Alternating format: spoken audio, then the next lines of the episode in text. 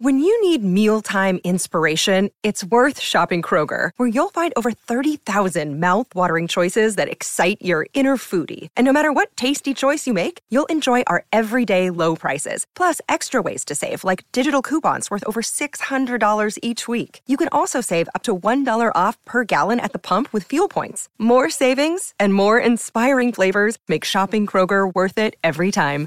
Kroger, fresh for everyone. Fuel restrictions apply. Palmerbet on the edge of the box. Oh, it's a straight up screamer! Download our app today and enjoy straight up screamers this FIFA World Cup with great odds, great promos, and same game multi at Palmerbet. Gamble responsibly. For gamblers' help, call 1 800 858 858. G'day, Mike Hussey here, but you can call me Mr. Supercoach. KFC Supercoach BBL is back and there's 25 grand up for grabs. So what are you waiting for? Play today at supercoach.com.au. T's and C's apply. New South Wales authorisation number TP slash 01005. This is Baz and Izzy for Breakfast podcast, and we've had a great day here on Tuesday, the 10th of August on SENZ. We've caught up with some familiar names and some real athletes who are doing some wonders around the world as well. Chris Lynn, we spoke to the Australian batsman who's operating over in the 100 and chatted to us about life on the road as a T20 talisman. We spoke to Graham Richardson, who's a Matamata based trainer who has his horse defibrillate set for a big spring campaign targeting the Caulfield and Melbourne Cups.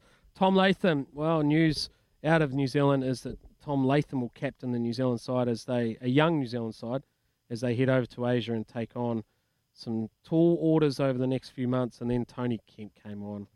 Is he, and how good was Tony? Oh, Tony Kemp, the champion, mate. We've got to get him on every single week. His insights into horse racing, racing was yeah, world class. But I want to chat to him about these Warriors and can they make the top eight? He thinks so. He thinks so. And we also talked today, Izzy, about your previous life as a budding Hugh Hefner on a golf course. So that was Baz and Izzy for breakfast on the SENZ podcast.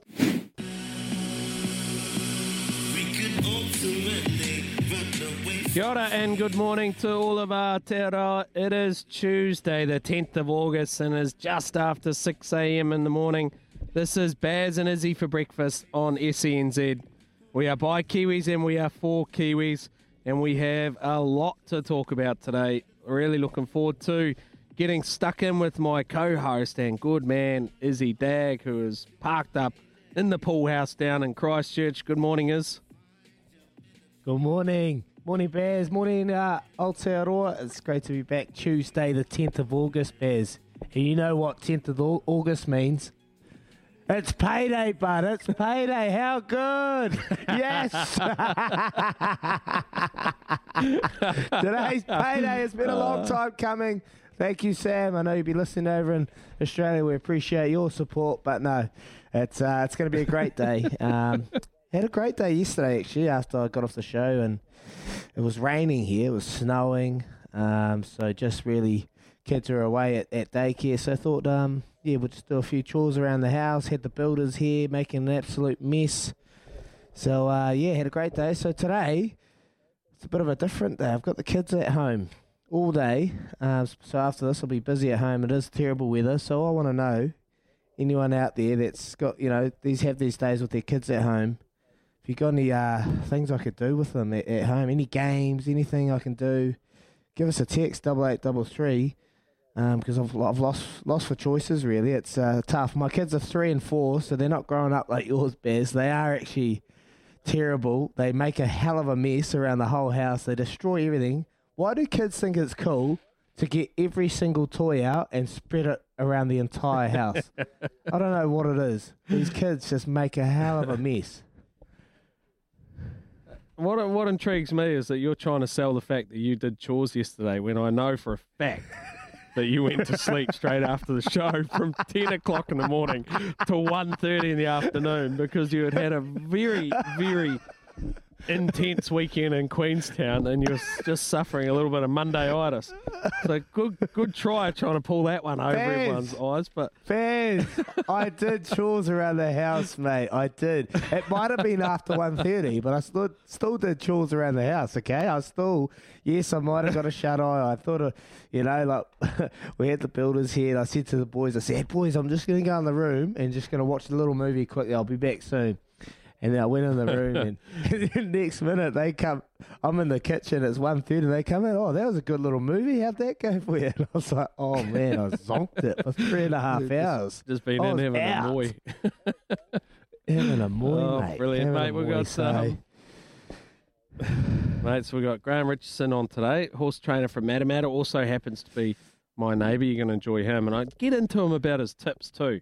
Worst tips to ever. Yeah. Get into him is you want to win it from him. And then we've got Chris Lynn all the way over there in uh, in the UK. He's going to join us. He's involved in the 100 ball competition.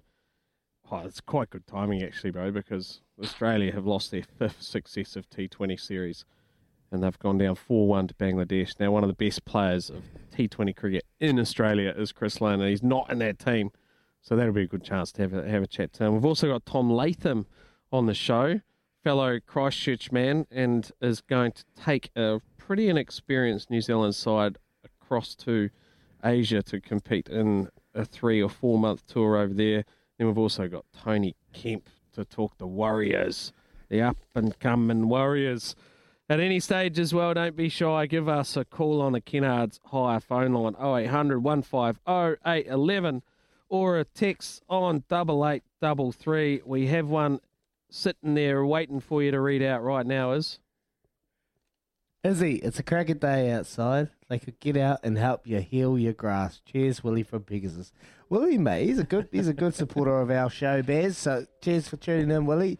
Um, with the grass situation, oh man, I've, yeah. So I'm waiting till it's actually a little bit drier. We've had a lot of rain over the last couple of days, so there's actually a lot of puddles out in the out in the paddocks and out in the grass. Um, commend. Uh, I've got to give a little bit of kudos to the guys that shape the grass. Actually, it's it drains really well, so they've got the shaping and the angles right. Everything's shaping into uh, all the grass is draining into the paddocks.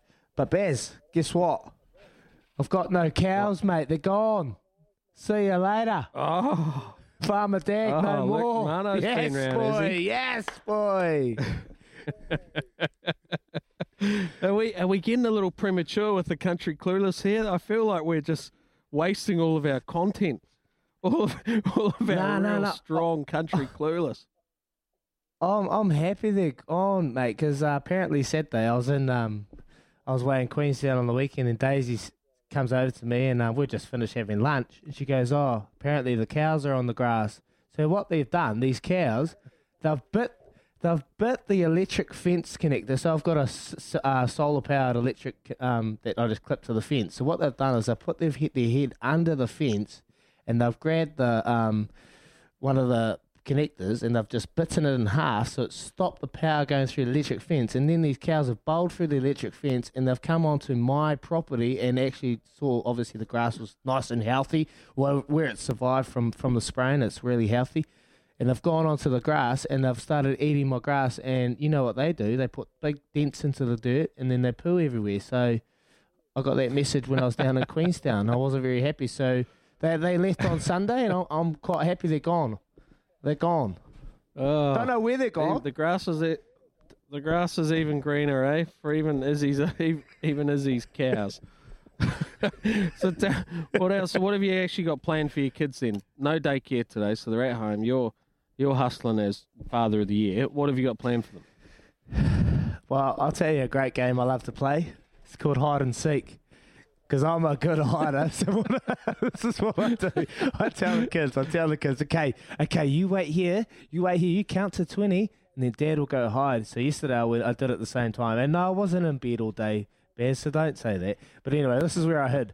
So the bed was a bit of a mess at the moment. The bed was a little bit of a mess. So the pillows were puffed up, the bed was puffed up. So what did I do? I just snuck under the duvets, just snuck under the duvets, had, had my mouth just outside a little hole so I could breathe, and I was just laying there. And they couldn't find me for about half an hour. So it was a great little rest at the same time I was playing hide and seek. So I'll play probably a little bit of hide and seek. Um, I might take them for a little ride on the motorbike just around the farm. They love they love going for rides on the motorbikes. Um, what else we gonna do? Probably just yeah, might take them to a little indoor playground around somewhere. Just get them out of the house. Probably it's um. If Yeah. the weather's not too good, I'll just take them to like a place like Chipmunks or somewhere where they could just have a play and yeah, they're, they're still young, mate. Not like yours. You can just leave them anywhere. Yeah, mine are a little bit older, but I guess what comes with that is different challenges too. And I've got I've got a little job in front of me this afternoon too, mate. I've got to I've got to put up a flat pack of of drawers. Are you into putting flat packs? A what? Up? They are just a flat pack of like drawers for your bedroom. You know, like bedroom drawers. You know, so you got to put together a flat pack. You, you don't know any. You don't know what I'm talking about here. Can, can, can we video this? Can we video this, please? Can, I, can, we, can you make let's video this? Because I want to see this. Because I know when you get those little, you know, put together little shelves, and it all sounds like a great idea. You know, when when we were having Arlo, and he you get his little porta cot, or you get his little cot, and you put it together. How much of a nightmare are these things? They look so simple. They got four bolts, and they got four little sides to them, and you just put them in here.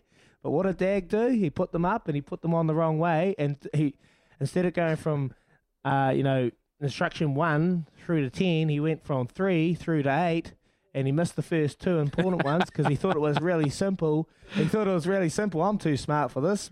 This little um, bassinet or whatever you call them. I put it Instruction up, and then you got to backtrack, and then oh mate, yeah. So I, I feel you. I feel your pain. Yeah, you can actually hire people to put them up, Bez. I'll tell you that. Well, you could do, but I mean, I'm not going to let it beat me, is at all. I'm, I'm gonna, I'm gonna get the job done later on. Let, let's actually unpacked it yesterday. I said to her, "What are you doing?" I was like, "This is gonna, this is an all day job, and you don't want to start unpacking this at eight o'clock at night and starting to think you're going to put it up." So, it's, um, it's Maya's draw, list, uh, set of drawers, and and and I said, "Look, I'll take care of it, but just I'll do it in my own time tomorrow. You know, under no time pressure." I got to get up early. I'll take care of it. Do you think she waited? No. So we've got flat pack No. all over the lounge at the moment. So I'll take care of that this afternoon. Um, but otherwise, I, I don't have to worry too much about looking after them. They're going to be at school today. Um, I do have a couple of jobs to do though. I've got to get a couple of horses. I'm selling a couple of horses, mate, on um, Gavel Oh, House. yeah. So I'm going to get them prepared with a couple of mates there. Yeah, just um, they're like many- many and I just got, the old Oh, well, I got sort of like shares and stuff in about 14. Um, but I mean, we kind of, we've been breeding thoroughbreds, and so I've got a lot of young ones, and so you got a lot of units on the ground, so to speak. Um, but I'm going to sell a couple mainly because it's just a bit slow for me, is, you know, like the process of sort of breeding and. And I think you, you really need s- more sizable numbers as well to really make it work commercially. So, well, luckily, I've got some some help today coming around and sort of dress them up and get them ready to take a few photos to put on Gavelhouse. So I can let you know how they go next week. That's So, job so in front of with us. with today. horse with horse farming, mate. T- talk to me about this. What is what is the real? what is what is the what is the dream? Tell me the tell me the dream. Tell me the dream, Bears McCullum. What is the dream? You want that you want that Melbourne Cup winner? Or what what's the goal? What's the goal with this horse farming? That's a good question. Is um, well, as a as a horse farmer, I was sort of looking to try and breed a Cox Plate winner. That Cox Plate's the the race which I would love to win. The the you know everyone Yeah. talks about the Melbourne Cup and that, but to me the Cox Plate is a race I just I'd love to win. So if you could breed, um, you know, from one of your mares breed a, a Cox Plate winner, that'd be the absolute dream. But uh, just I'm not sure I'm going to hang into the breeding. I'd rather just race a couple of fillies, mate. Race them through, hopefully Yeah. get them through to a little you know, to, to a little bit of black type, and then you kind of sell them on from there. So that's kind of what our structure is. But in the racing game, you're always sort of pivoting, you know, like you, and maybe it's my own impatience, but you sort of, it, it takes takes you on different journeys. You know what I mean? Well, I'm just a little impatient, as most people out there probably noticed. But yeah, oh, you're impatient as well. I'm very impatient, mate. I want the winner and I want it now. I want to win everything and, and, straight away. I don't want the, I, you know, like, um, but i what are the realistic chances of, of, of actually breeding or having a horse to go into the Cox Plate? Because this reality is everyone's drinking that, isn't it? Oh, about one in probably fifty thousand. actually, more, more. It'd be it'd be worse odds than that. Yeah, actually, not even close to fifty thousand. Probably one in five hundred thousand. That's okay. Someone's Yeah. got to do it. Someone's got to win right. it. Is hey, you don't you don't mate, achieve anything yes. if you don't paint the dream. Like you got to dare to dream. and there's, and Yes, that's mate. what I do. Anyway, let's uh, we can pick this up on the other side. We've got plenty to chat about this morning. Looking forward to getting Graham Richardson, the horse trainer, and Chris Lynn, Tom Latham, Tony Kemp. I want to talk to Warriors, as does this person who sent in the text. Baz, send out the SOS to the uh, to RTS. The Warriors are gonna make the eight. From Josh. Josh, I am 100% Yes. on your side. It is 6.16 in the morning, and you're listening to Baz and Izzy for breakfast. Thanks to the Chemist Warehouse. Great savings every day. 0800 150 811 is the Kennards Hire phone line. Give the boys a call at any stage this morning. We would love to hear from you. We'd also love to hear from you on the text line 8833 because we have a text of the month, which means a Tempur queen size bed will be given away to one of you. It's valued at $10,000, and the text of the week wins a pillow worth $299. And Baz, you've got a text there nice and early from Crago. Yeah, we have. Craig says, pack up the flat pack and take it down to the local watering hole. Someone down there must know how to assemble. That is absolutely astute advice from Craig. Couldn't think of a better option actually this afternoon. Well, when I say this afternoon, maybe around midday is that could be a good option. What do you reckon? Just find someone down the road that maybe I can pay them in pints or something, perhaps. One hundred percent. How good's that? You take it down there, you, get, you know, you just create a little bit of chat amongst the blokes. Everyone thinks they're a doer. So there'll be a lot of guys down there, two pints deep, that will be like, mate, I could do this easy. And imagine five of you trying to do it at once down at the bar, mate. You'd be bloody shambles. Like I said, if you do it, Bez, can you video it and send it to us, please? I'm not sure I'm going to sort of put put myself in the situation where I'm going to be exposed to that much criticism for my flat pack putter uppering ability, for want of a better term. What about uh, is? What about someone who a couple of people who might be able to afford to pay someone to put the flat pack up, and that's the old gold medalist. They got a little bit of. They're going to get paid. The gold medalists are going to get paid from from the the government. How's about that little win? Yeah, no, I'm pumped for it, mate. Like the uh, most of these athletes, they probably don't get paid uh, uh, too well, so this will be doing um, wonder, wonders for them. Sixty grand per gold medal, and what I love about this, mate, what I love about this is six of the seven gold medals were actually won by lady women at the Olympics. So how good is that for our women athletes? Who, in this day and age, there's been a lot of chat about um, the funding that they get, uh, the the recognition they get on, on the biggest stage, and for these ladies to go out there, represent New Zealand on the big stage, and actually win more medals for, for New Zealand than probably the men's did, uh, is a huge, huge feat in its own. So uh, hats off to all the to the women's um, sorry gold medalists out there that have that have won medals. And I want to know if, if the women's sevens players do they get sixty k each, Bez? Well, that's that's a good point actually. As I'm not really sure. I think they. I don't think they do.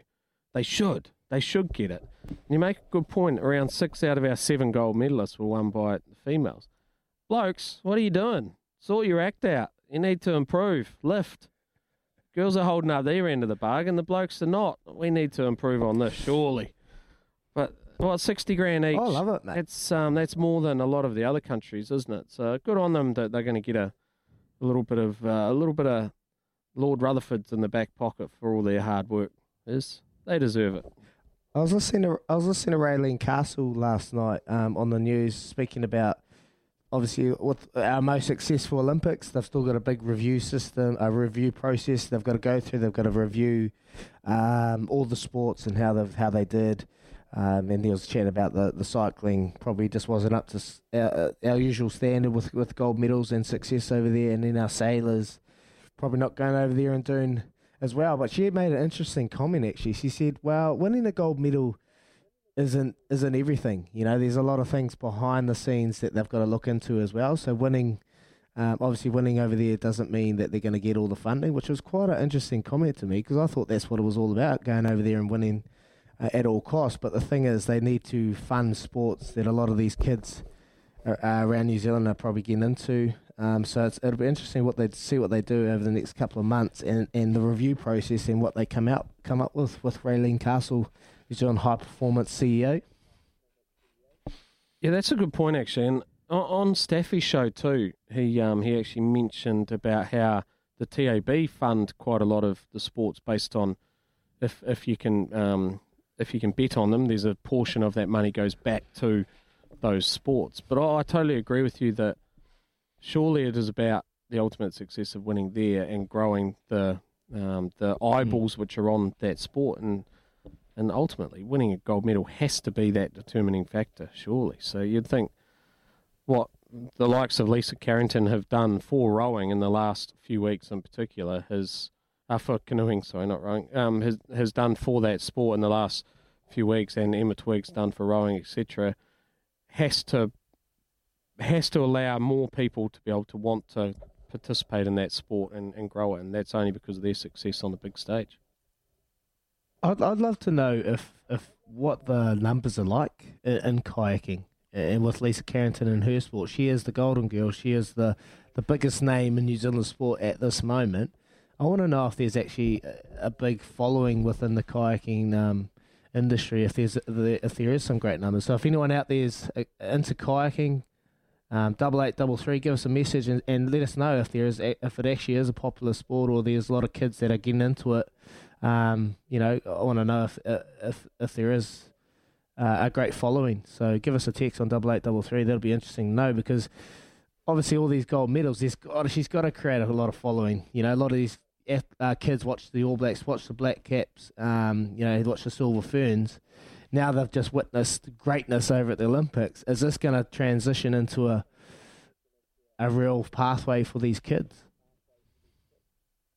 Yeah, yeah, that's that's hundred percent spot on, mate. That's what I think is as well. They are the shop window, and that's how you then are able to draw attention to those sports, and that's why the Olympics is such an important um, feature or, or um, such an important part of of um, being able to try and inspire the next generation of athletes to pick up these different sports as well, aside from just your rugby's, your crickets, your netballs, which seem to be deeply ingrained in us anyway as as Kiwis, and that's why mm. the last few weeks have been fascinating to watch, and why the likes of Lisa Carrington are now being held up as role models and and fine um, examples of successful New Zealand stories. So yeah, I, I, couldn't agree more, mate. And the more of those, the better.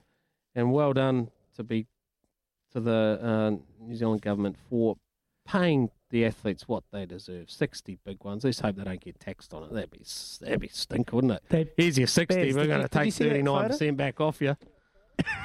yes. Did you see that photo yesterday, Bez? Uh, there was a photo of Valerie Adams.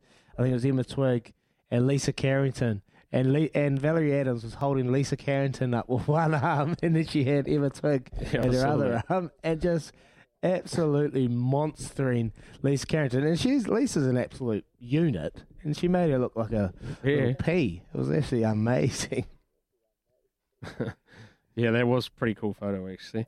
Hey, we should just mention as well, and it was mentioned in um, uh, Trudy's news bulletin as well, the sad passing of uh, former Olympic um, cyclist for New Zealand and Olivia Podmore, who died overnight at the age of mm. 24, um, outlining some pressures of top level sport and some social media posts. So, our thoughts and feelings are with all of her family um, who will be going through a, a really tough time. And, and um, yeah, our thoughts here on Baz and Izzy for breakfast are with not just them, but also all of the cycling and Olympic committee as well. So, sad news there. Uh, right, we're coming up to 6.30, which means here on Baz for breakfast, we're going to catch up with Trudy for the news with Kubota. Together, we are shaping and building New Zealand.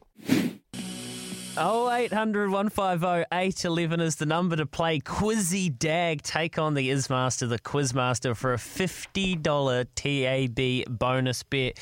You'll want that because we just tip out truckloads of winners on the show, so you'll want that. And remember, when you call, well, the caller of the month will be coming away with an All Blacks experience. Just be part of SENZ by calling that number, which is the same one for Quizzy Dagg, 0800 150 811. All thanks to Ballpark Entertainment on SENZ.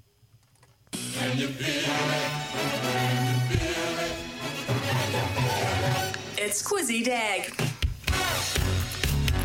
Quiz for the ages to prove yourself. The quizmaster, the ismaster, stay with me. Oh, this might be an absolute disaster. yeah. Hey, hey, if you think you got what it takes, give us a call on 0800 150 811. 811. 811. You know the time. You know the time. It's Quizzy Izzy time. Let's go.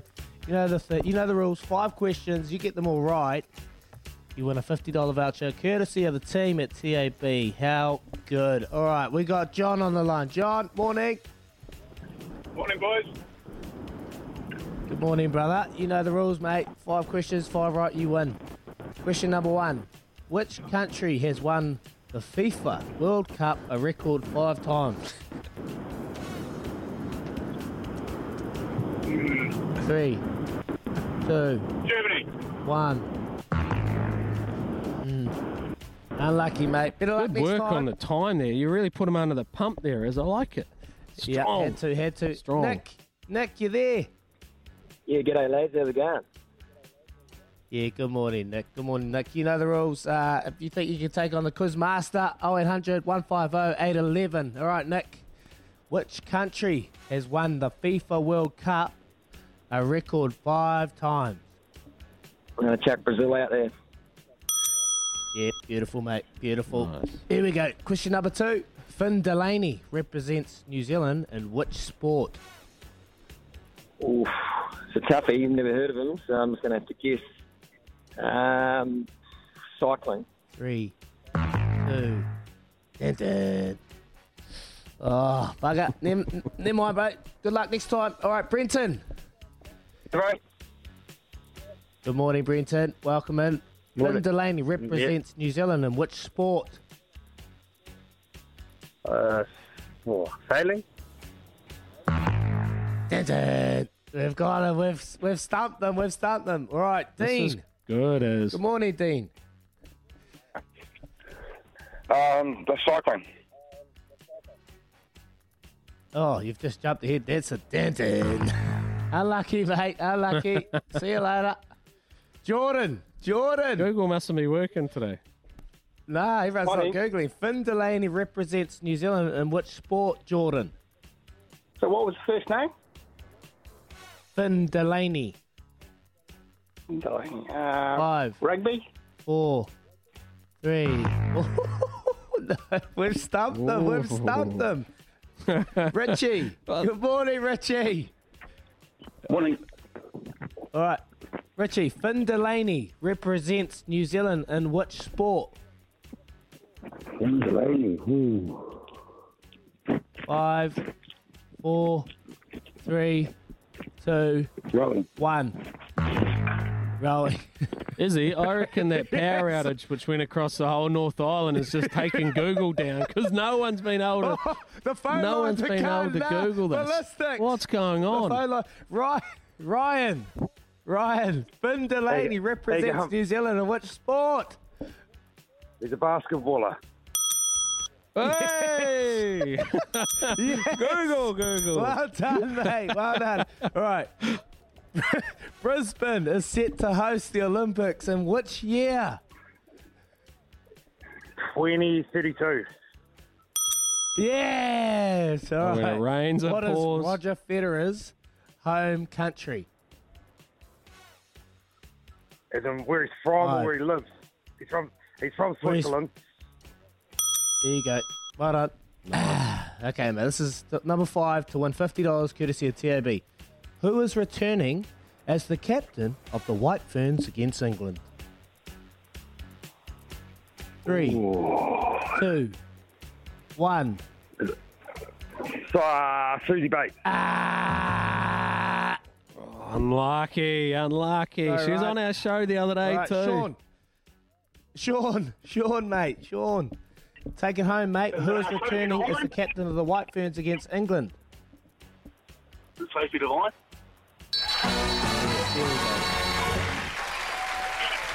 Shawnee, Shawnee, well done, mate. Hold the line and the team will sort you out there. $50 courtesy of the TAB. There you go, Bez. What do you reckon about That's that one? good, Finn is. I Delany, the basketballer. Mate, I thought you policed that quizmaster so good just then as well. You were firm. I thought you count down, put, Yeah. put I think, who was it, Richard, under a little bit of pressure early doors. I think you were just strong. That could be the best one yet, actually. You feel you feel good about that? Hey, I was, I felt really good. Actually, like halfway through it, the phone line just went absolutely crazy. Everyone was ringing in, and none of them have Googled it, so they all got it wrong. It was, it was a great question. I do think it's that power outage, mate. Right across the old Waikato and Auckland, or North Island region, just maybe took down old master Google. Not even not even Google can sustain a power outage across New Zealand, eh? But I thought it was brilliant, mate. Jeepers, that, that quiz is starting to gain a little bit of um, a real bit of momentum, isn't it? Just people just want to have a crack at the quiz master. anyway, speaking of wanting to gain a bit of momentum, is a horse trainer out of Matamata who has a very exciting young, young team about to hit spring, and also a bit of an older horse who is about to hit Australia, and that is Graham Richardson. He is coming up next on Baz and Izzy for breakfast. It is 12 minutes to 7 on SENZ.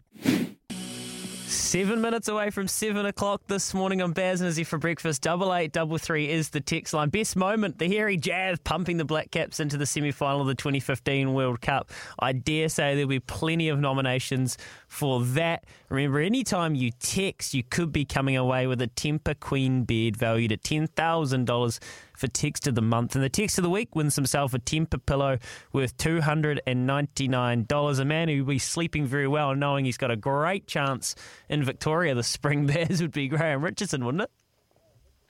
Yeah, that's right, Louis. Well, we got a bit of grief from Smitty earlier on about how we only really get our drinking buddies on, but that's not quite true. We also get our golfing buddies like Tom Walsh, our racing buddies all across the uh, the sport as well. And I guess now it gives me great pleasure to welcome in someone who is a drinking buddy, a racing buddy, and a golfing buddy, and happens to be my neighbour as well. He's gun horse trainer, Matamata based, and he's been in the game for a long, long time. And as his very good friend Lance O'Sullivan says, he used to be a jumps jockey who fell more times than he cleared the hurdles. So forgive him for that. But very good morning to Graham Richardson. Good morning, Richie. Morning, guys. How you going? Yeah, good, You mate. Very good, actually. It must have been a bit Oh, fresh down the track this morning, mate. It was minus minus three. It is. It's it's the first time this year I've seen the tracks frozen to a degree. You know, where you you got to wrap their heels up and make sure they don't touch their bumpers and all that. But it's the first time this morning.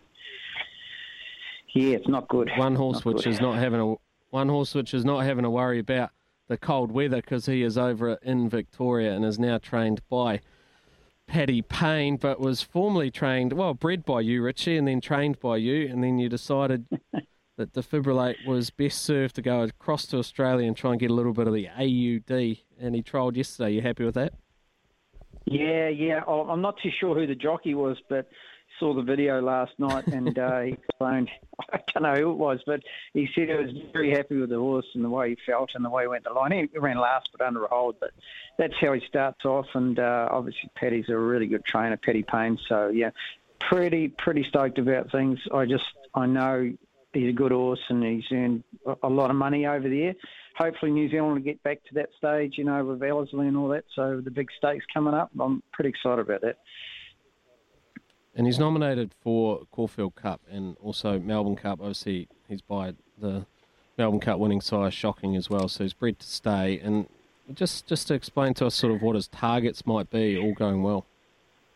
Um, well, obviously, um, he's been nominated for those the Caulfield Cup, as you said, and the Melbourne Cup. Not too sure what the direction he's going to take, but uh, not too concerned about that because, as I said, Paddy's a really good trainer. So I just keep it up to him. You know, um, I just leave it to the trainer. So- you know what I mean? Subliminal message in that, yeah. Yeah. Yeah, Izzy's exactly. got a question for you as well. Hey, hey, Richie, I just want to ask you about the Melbourne Cup and the Caulfield Cup. Is is there a when you got a good horse, do you actually have to pay a fee to go into these races? Because they're obviously worth so Oh, much. yeah. The purse is huge. Is there a what's the what are the fees? Um, I, I don't know. The the first nomination for the for the Caulfield Cup and the Melbourne Cup the other day was just over a thousand Aussie each. So, um, and and the noms get uh, close to the uh, the time get bigger and bigger. And I don't quote me, but I think even the if you have to pay if you don't nominate and you pay a late nom, I think it's something like sixty k. But it could even be more. But uh, to get in the Melbourne Cup, but I would say probably forty or fifty thousand dollars. But obviously, the horse has got to pay its way to, to warrant running in those races, and if it and if it is, it's it's paying its way because it's it's winning money. So that's just the way it is. Geez, you horse farmers have got some cash to burn, don't yous? Well, we. it's, it's not just well, they got they eat a lot. They bloody yeah. You got to check them in there. Hey, what what are the realistic chances of of actually breeding a, a Melbourne Cup or, or Caulfield Cup winner, and what goes into it, and how to find it, how how, to, how do you find that perfect horse? Uh, well, uh, you know, I've, I've been very lucky. I, I had a broodmare that um, bred um, the source to fibrillate, and uh, it's a half to Italian princess, and she won a stakes race as well. But with me, it was a sheer fluke.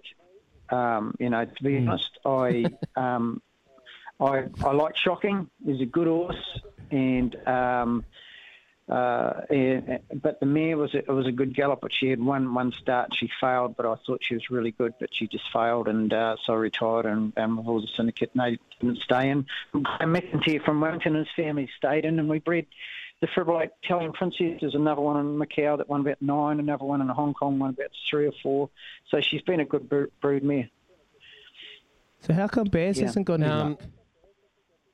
How come Baz isn't what? What do you mean? Not, How, how, how, Baz hasn't come I had haven't got any good luck? He's like saying, you? I'm in on defibrillate. He's in Oh, the that's Fibrillate. he is. Yeah. He's. Uh, Anyway, You Richie. felt you- sorry for him. no. Well, you, you go and train. You make sure all the rest of your team, make sure all the rest of your Yeah. team are up and running for spring, please, because we want to we want to find a winner. We know you're a terrible tipster. Well, you always say, "Oh, yeah, good place chance," and then they come out and win and pay about twelve bucks. So we need we need you to be a bit stronger, please, Richie. Okay, well, Bonnie Lass is a place chance in, in the uh, first of uh, at, at Hastings in the first fillies of the series race, the Gold Trail Stakes. Beautiful. Righto. Thank win. you, neighbour, for joining us. You're a good man. No We'll catch worries. up with you later Good on. talk. Thank you very much. See ya. Cheers, mate. That was Graham Richardson, Matamata based horse trainer, been in the game a long, long time. Also owner of the Defibrillate. Watch out for come the spring racing in Australia and the big races, the Caulfield Cup and the Melbourne Cup, all going well. It is coming up to seven o'clock for us, which means it is time for us to have a little McCafe stop, and it's also time for Trudy with the news for Kubota. Together, we are shaping and building New Zealand.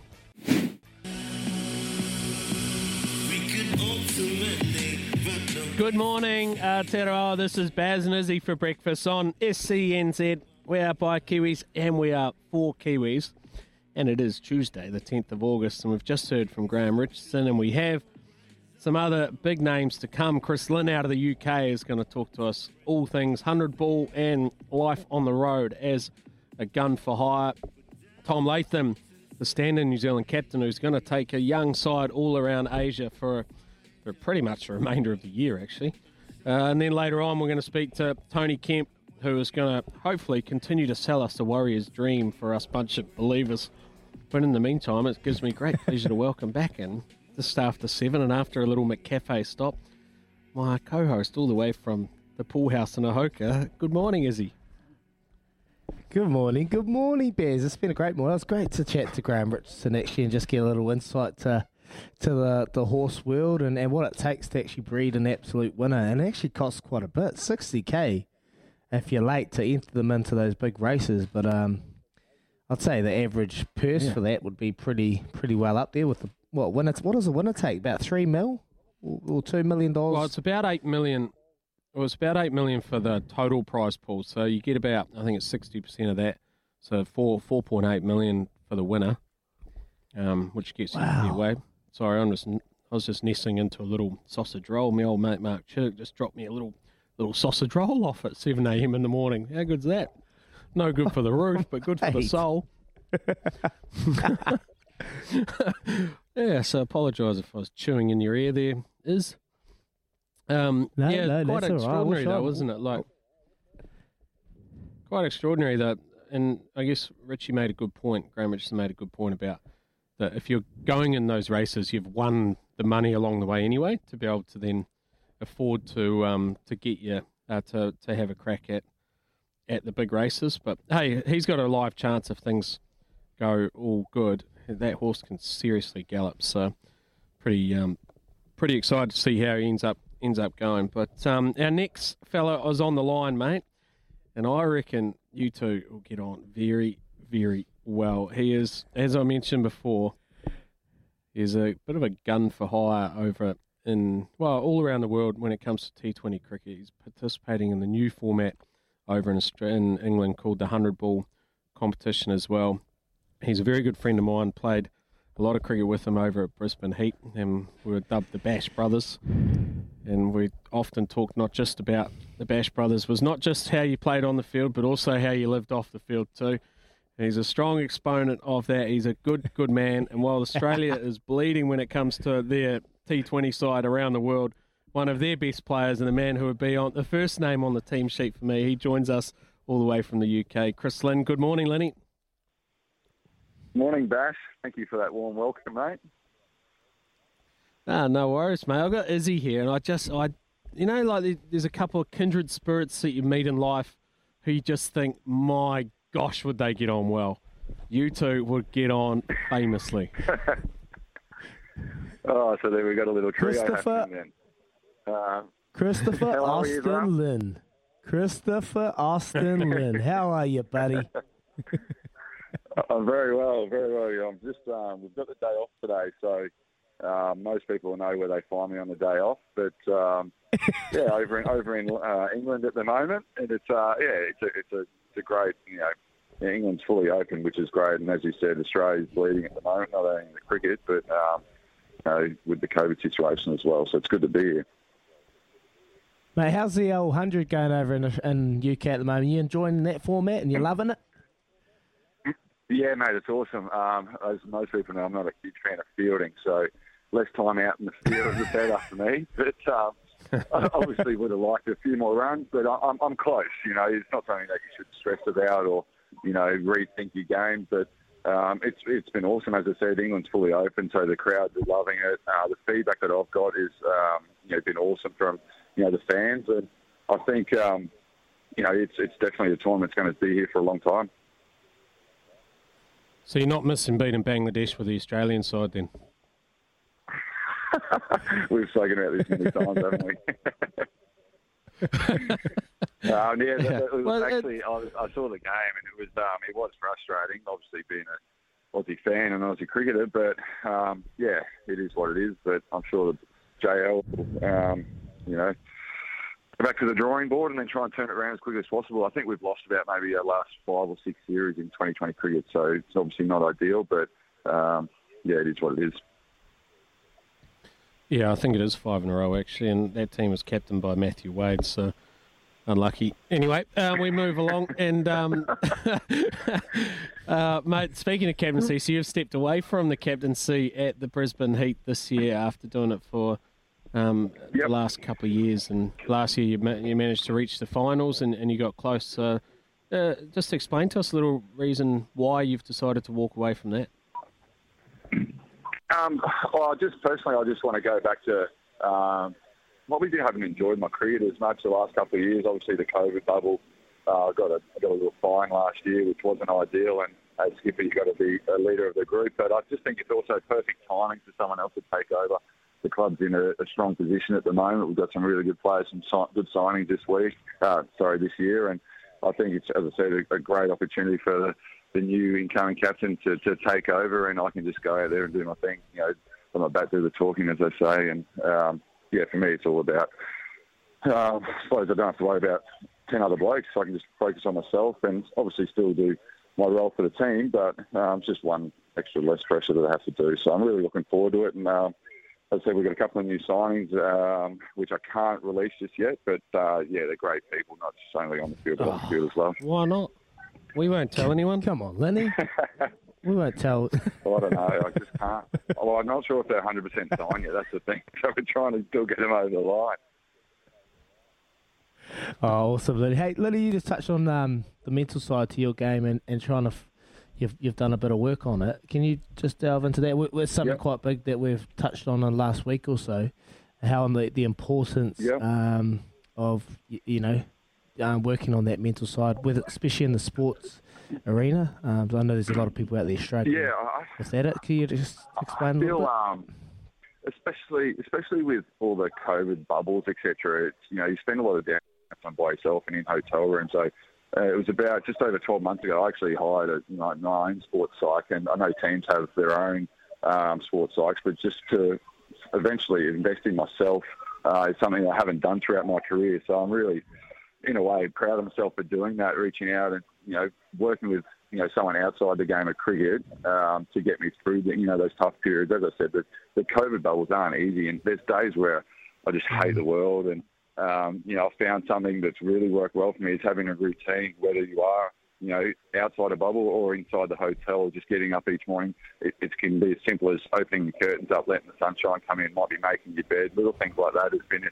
huge um, you know factor in you know keeping a, a quality headspace, and it's so important. We talk about, as you said, the the mental side of things and you know your mental awareness. I suppose uh, just identifying things so much quicker now and um, not having.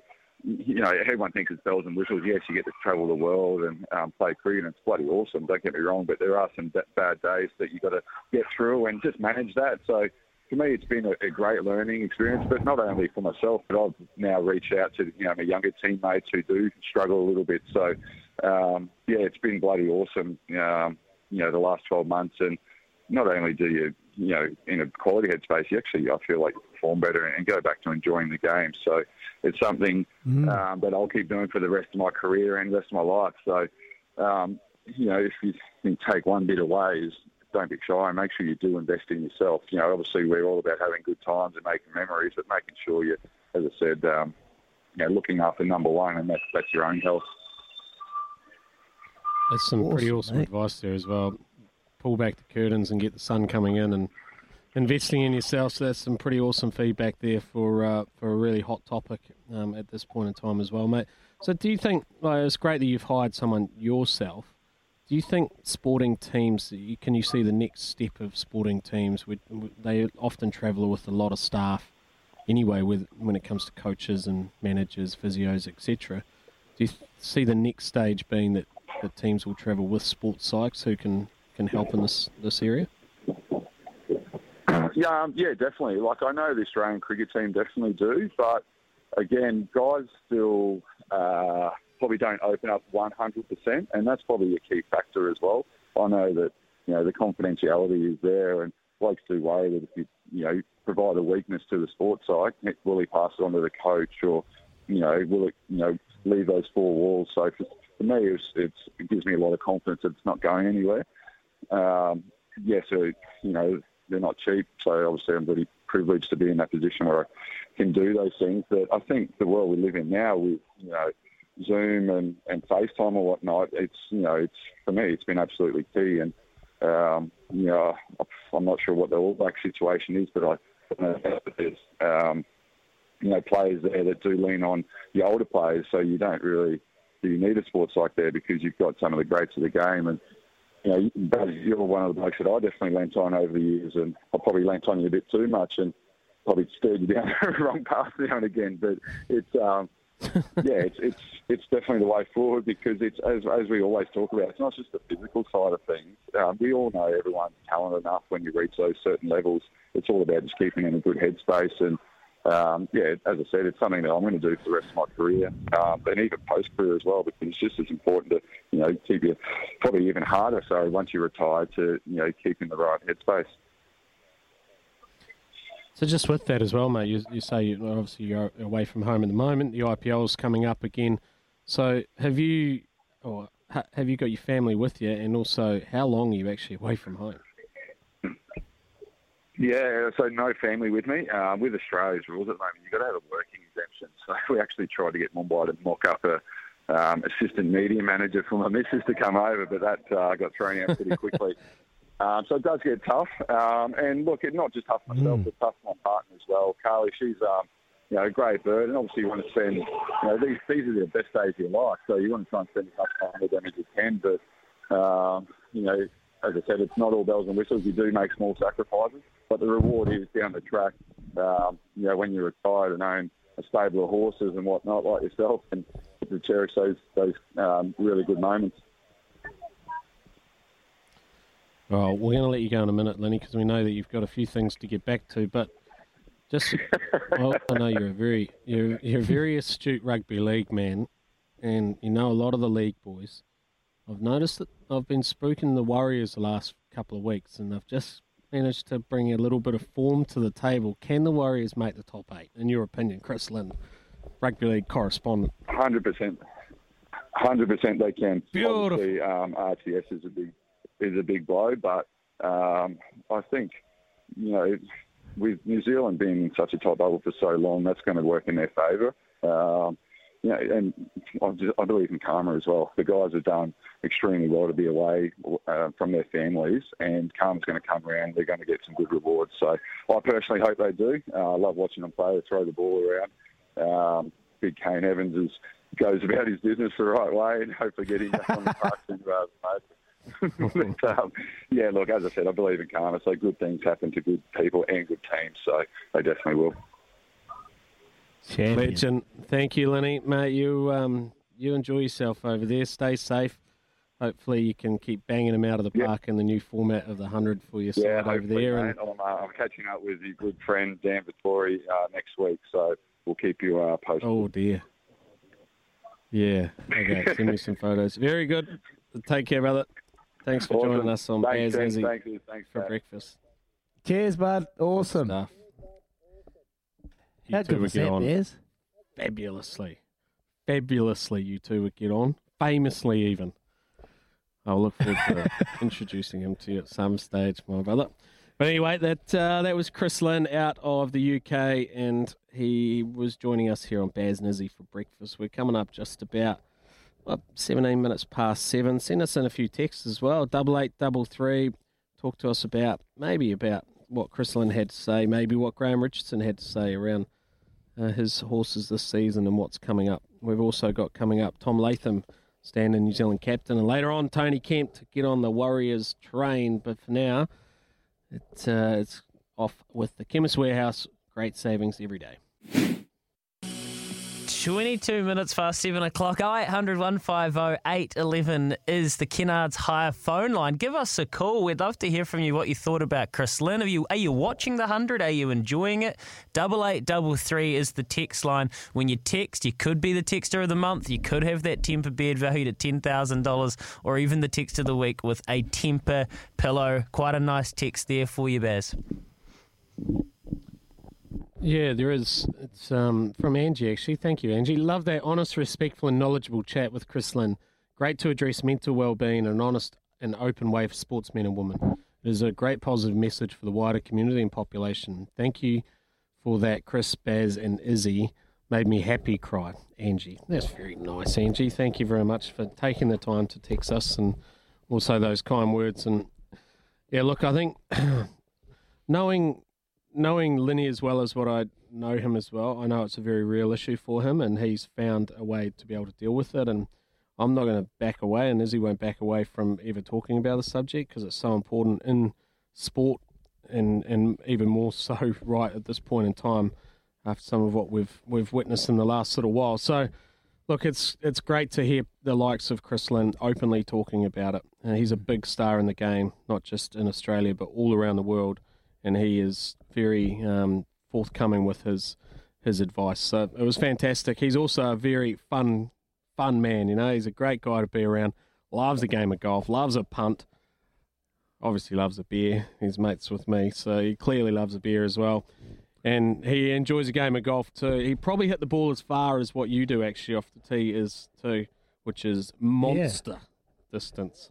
I can't wait to meet Christopher Austin Lynn and have a wee chat with, with the good man. He's um mate, I love that chat.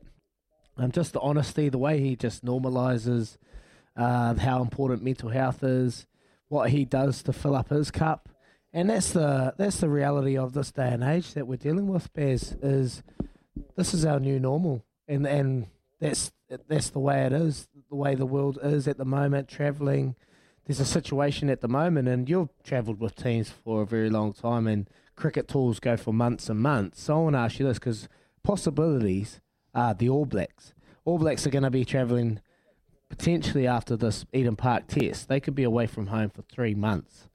So I want to ask you, hmm. what, what did you get up to when you're on tour to, to fill your cup up, and and what what stimulates?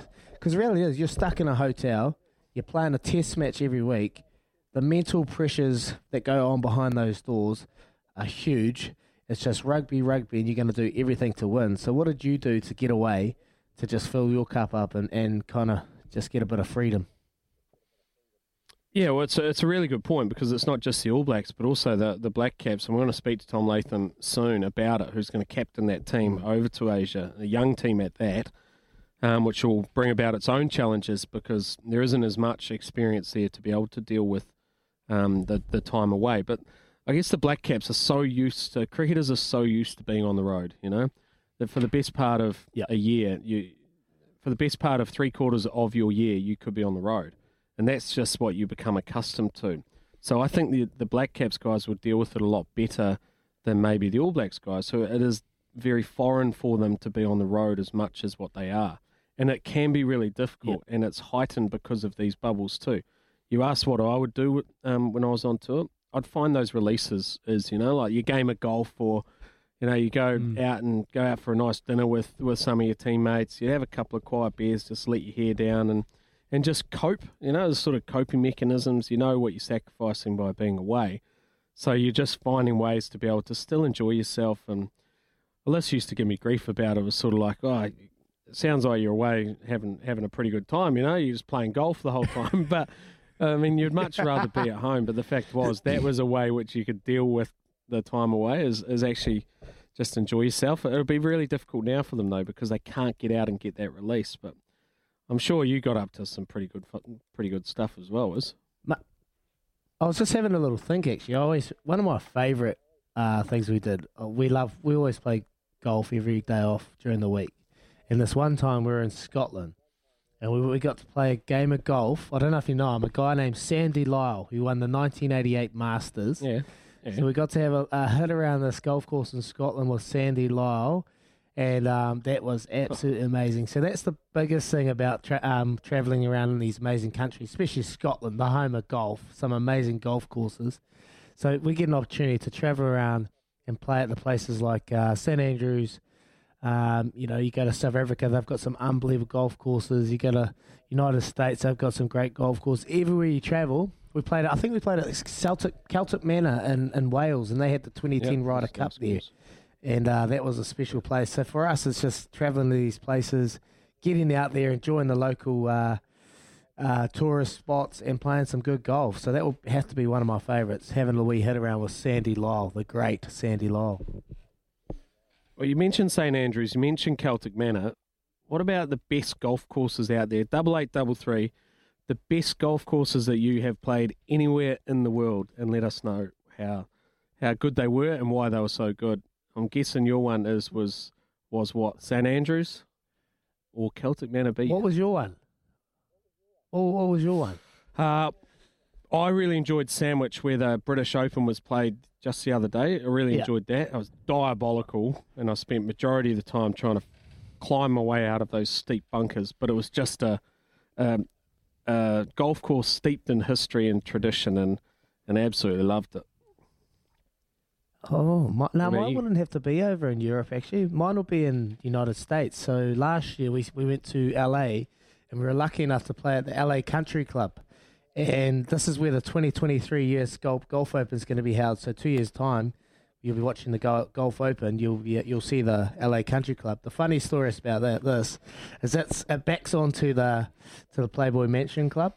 And I'll tell you the story. so, so, so Bodie's in the bunker. Bodie's in the bunker, and he's heading towards the hole. He's heading towards the hole, and, and the, the mansion actually happens to be behind the hole. So Bodie's absolutely chunked the shot, and he's middled it, and it's gone over to the mansion and, and right into the middle. At, at the Playboy Mansion. Obviously, Hugh was past it then, so uh, there you go. That's a funny story about LA Country Club. That's where the mansion is.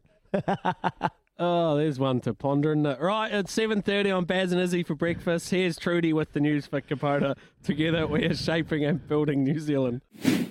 Thank you, Trudy. 28 minutes away from 8. Yes, our list is out very, very soon for our top 25 sports moments of the last 25 years.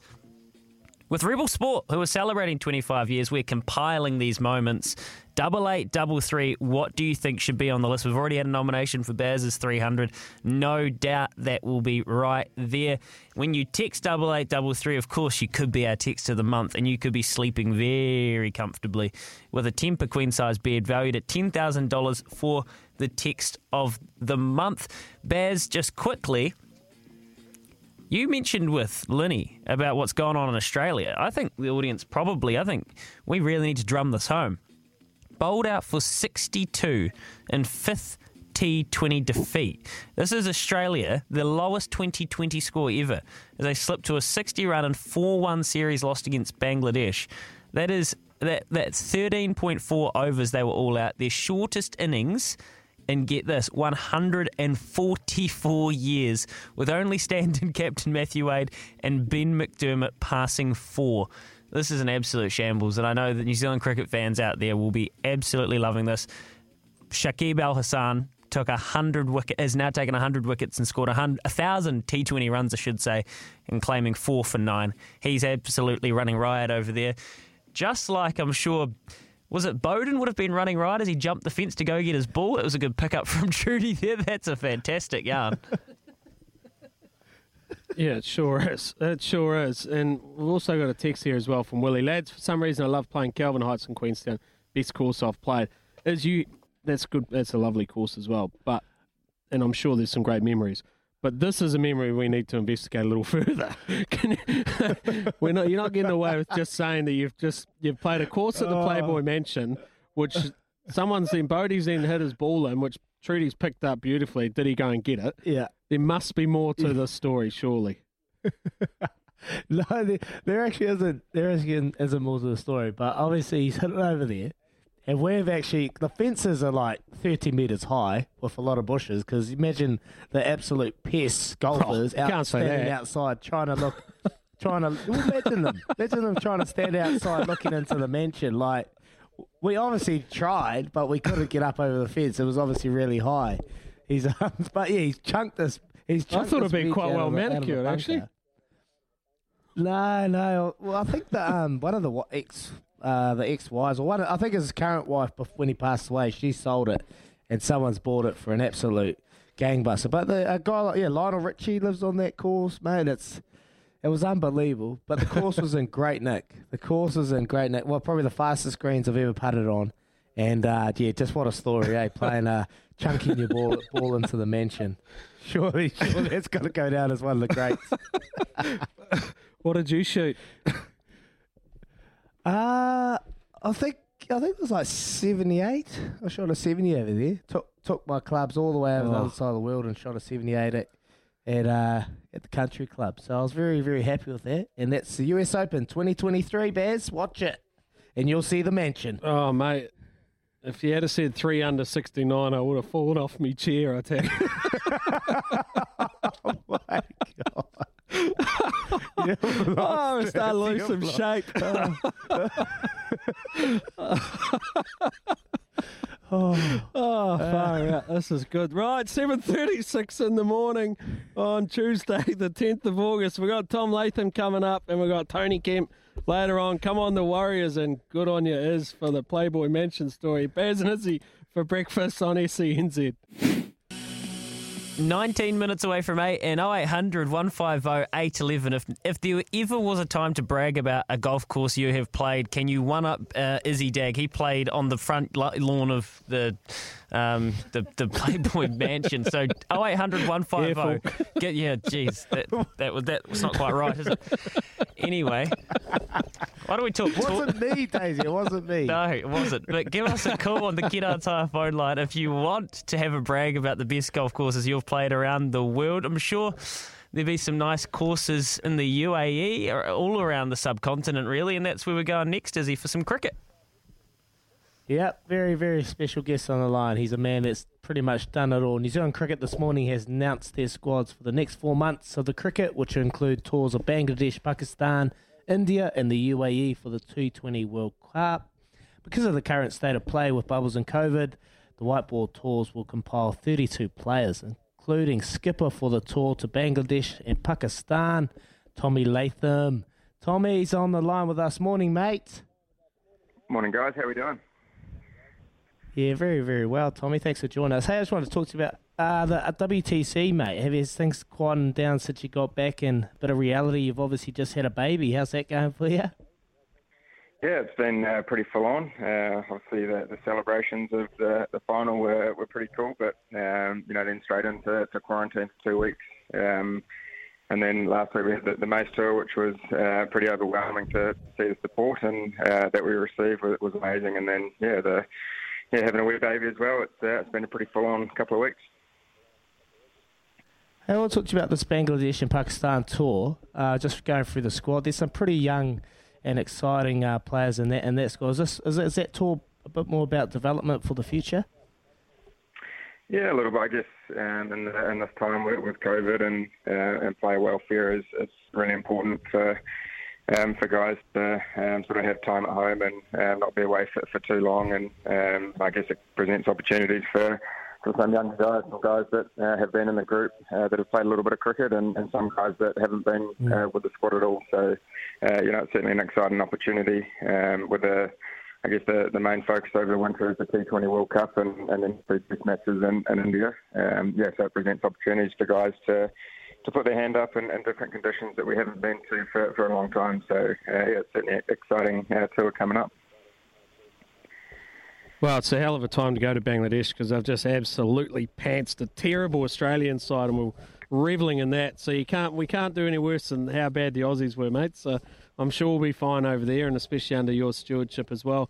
Let's talk. Let's talk a bit of golf. Eh? We, we've just been talking about how Izzy and Bodie had went to the Playboy Mansion and played a bit of golf over there. There's a couple of gun golf courses here that people are feeding back.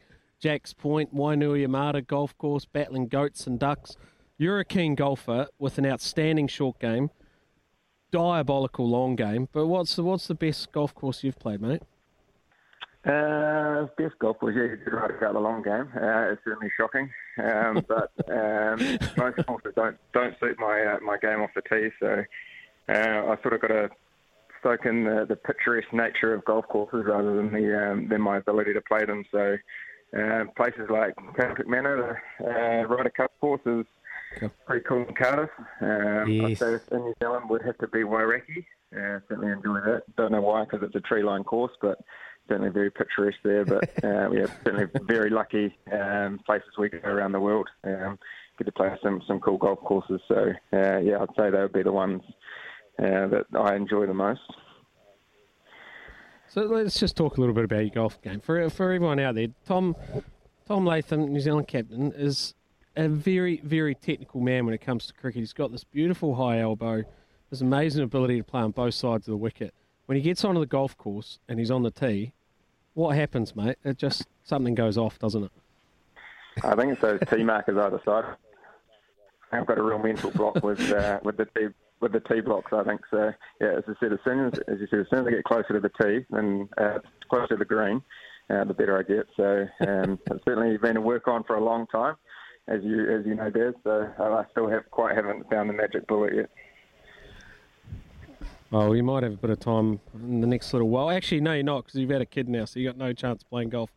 So that, you've missed the boat on that one. But anyway, um, mate, you've got some pretty exciting names in, in the squads that you're taking away, and there's a little bit of an experience there as well. But you must be really, really excited at the depth that you guys have got now within New Zealand cricket, and, and you must still have high expectations of, of what you can achieve in the next few months on the road. Yeah, definitely. I guess the, the challenge for us is to um, go over there and believe that we can uh, that we can win, even though um, there is a slightly less experienced group. But um, on the other hand, it presents opportunities for guys that that have been in the group for a few more leadership opportunities, and, and then obviously guys that, that haven't been around the group as much to to experience the group. And um, I guess we're a group that uh, everyone comes in and, and fits in pretty well straight away. So uh, I'm sure those guys that get their opportunity will be able to come in and and be themselves and, and flourish. And um, you know they've certainly been picked on on results um, from domestic cricket, and they've been putting on uh, year after year. So uh, yeah, it's certainly an exciting opportunity. Um, I know everyone's pretty excited. We've got a camp at the moment, and and I've got one next week, and, and then we're off the week after. So, um, yeah, as I said earlier, we, we haven't been to, to Bangladesh for, I think 2013 was the last time when when you were there, and, and we obviously haven't been to Pakistan uh, at all for, for a long time. So, um, yeah, certainly some tough conditions as, we've- seen over the last week, but um, that presents uh, some exciting opportunities on the other hand as well. World Test champions, defending champions, mate. Unbelievable feat in its own. What do you think the biggest thing that, that being the World Test championship champions has done for New Zealand cricket for the younger generation? You reckon it's created a lot of hype and given a lot of hope to these younger generations to actually give it a crack?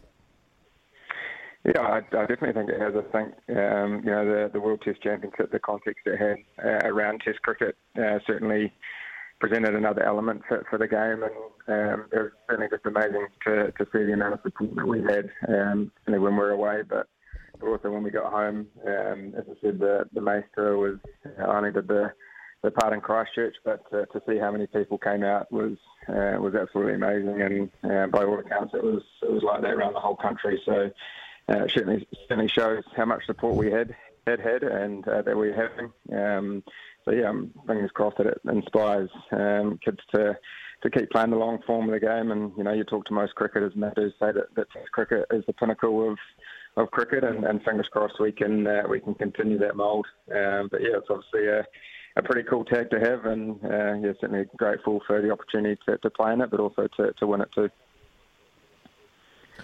Good man, Tommy. We're going to let you go, mate, but we really appreciate you joining us here on Baz and Izzy for breakfast on SENZ. All the best over there, mate. You'll do fabulously well. Congratulations on the captaincy as well, and hopefully you get a bit of time to uh, to get out there and swing the club on the Dhaka Country Club greens or fairways, and, and all the best over there, mate.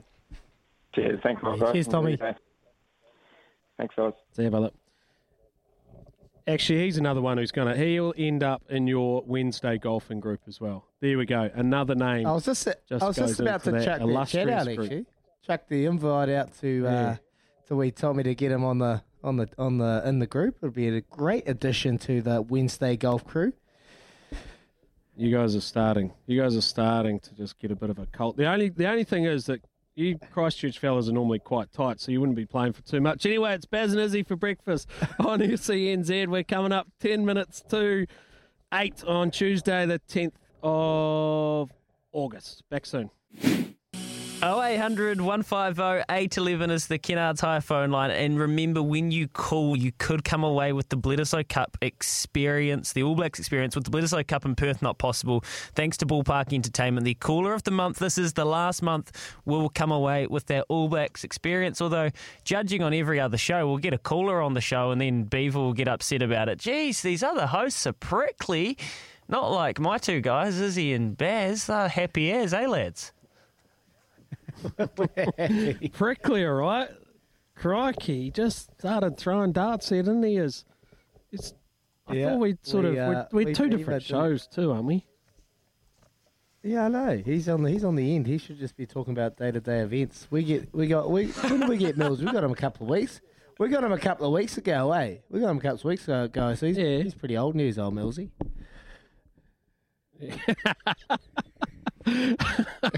Yeah, that's the, probably the last time we'll have Mills on our show after that comment. no, you're a good man, What about some of these? You're a good man. What about some of these texts coming in about about these golf courses? Jack's Point again, another vote. Best golf course, boys. Best golf course I've played, hundred percent is K Club in Ireland. Awesome, Brendan. K Club in Ireland. Have you, have you ever played there?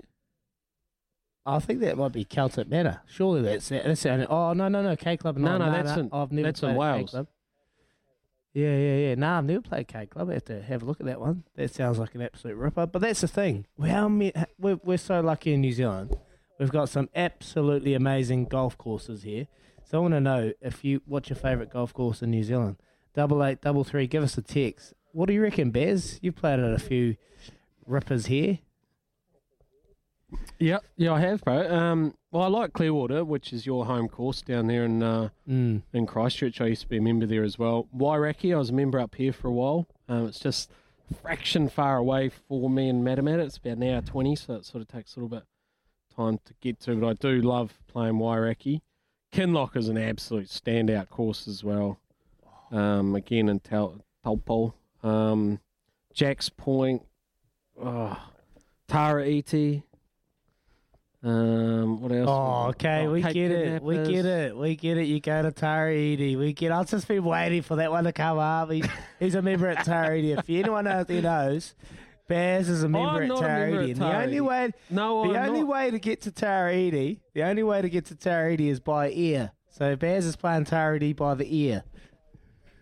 Mate, mate, I'm not a member of Tara Iti. I've played it once.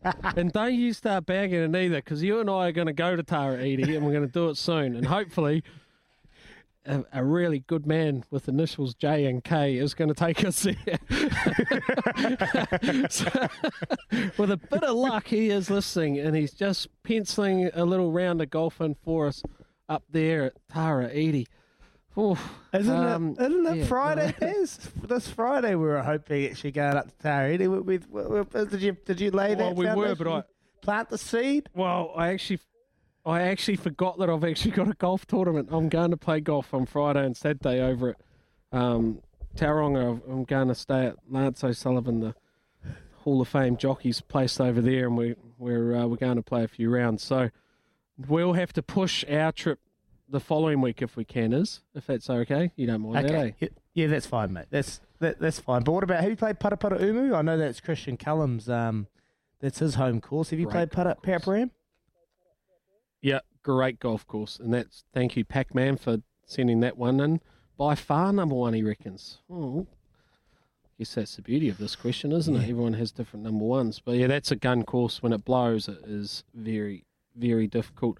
We were going to do Country Clueless, but well, Izzy, you lost your cows, so we sort of had no subject to do this. So we pushed that down the road and started talking golf. Well, I I, I, I didn't didn't lose them. I know where they're going, but we don't really want to talk about that. You know, we don't.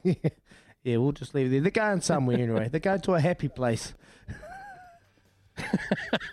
Speaking of happy places, we're off for a McCafe. A little time for a fuel up for us, and here is Trudy with the news for Kubota. Together, we are shaping and building New Zealand.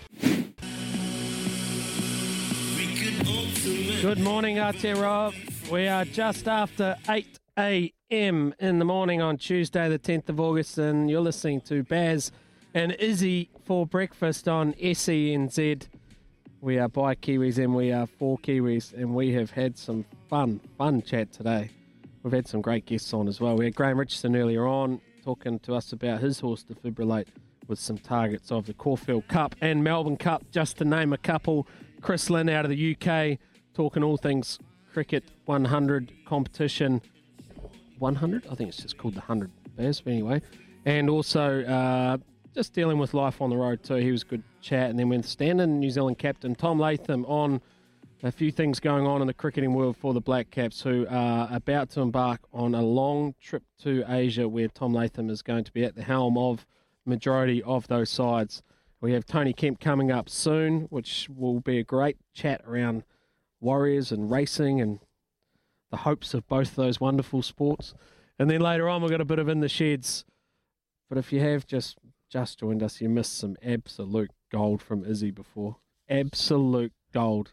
Just telling us a little bit about his trip to the Playboy, well, the golf course at the Playboy Mansion, should I say, is not not your trip to the Playboy Mansion, but the golf course there. Let's stipulate that right from the outset. But we've had a fun morning, haven't we, mate? We've had a great morning, Bez. It's been great fun uh, chatting to some absolute superstars. And then we got Tony Kemp coming on, who is uh, the ex Warriors coach. It'd be great to chat to him about this Warriors outfit, what you know, what the future holds, what you, he reckons some key signings could be, and what direction that the club's going. And so it'd be great to get his little insights. And uh, he's obviously a, a horse breeder as well, so we have some great chats to him about horses. Um, but yeah, that that that that Playboy Mansion, mate. I pretty much did everything possible to get inside there. We've absolutely smashed the ball in there to think we could po- possibly somehow go retrieve it. and it was great fun. Ah, Oh, mate. We're going to get Good Warney. memories, We're going to get memories. Warney on the show at some stage, and we should save this conversation for him because I reckon he might have a couple of stories he could pass on about this about the golf course that the Playboy mentioned as well. Anyway, we digress slightly. We'll also have a little. We'll also have a little chat at some stage about some of the other great golf courses around for New Zealand that maybe not as fancied, is he? The courses like uh, what Waitomo, little gem of a course. That's from Mike Lowry. Waitomo. What are some of the other courses that you've played around New Zealand, mate, which maybe don't have the same that- huge well- fanfare?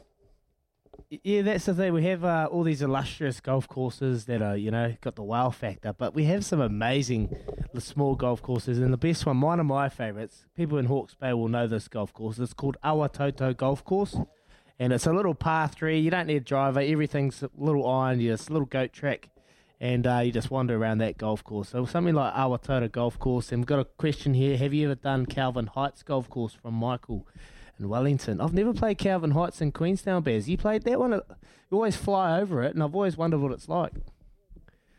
Stunning, mate. It is stunning. Some of the views that you get from Kelvin Heights are right up there. It hasn't got the same uh, illustrious standing as some of those other courses around the Queenstown region, but it is it is very very good. I wonder if our next man, our next guest, is a bit of a golfer. I know he's a bit of a racing man. I'm looking forward to chatting to him about that and his relationship or friendship with the Sharrocks, who are, as we know, very good time people. Um, but he was also a former warrior, a former warrior a Kiwi coach as well. And with the Warriors starting to make a few waves and starting to maybe just make us all believe that they are still in the hunt for the semi finals, he joins us this morning on Baz and Izzy for breakfast. And it is a McCafe, McCafe coffee catch up with the one and only Tony Kemp. Good morning, Tony. Oh, Morena, Korua, uh, it's, uh, that, that, that uh, analogy of a Warriors is like when you're out surfing, eh, boys, and the set wave comes and you paddle for it, you think it's the wave of your life, and then you drop off the back of it. You guys are going through that at the moment. oh, I'm still keeping the faith, Tony. I'm still keeping the faith. The last two weeks have just invigorated me. Am I, is it a false dawn? oh, geez, I don't know. You probably had a couple of girlfriends like that is.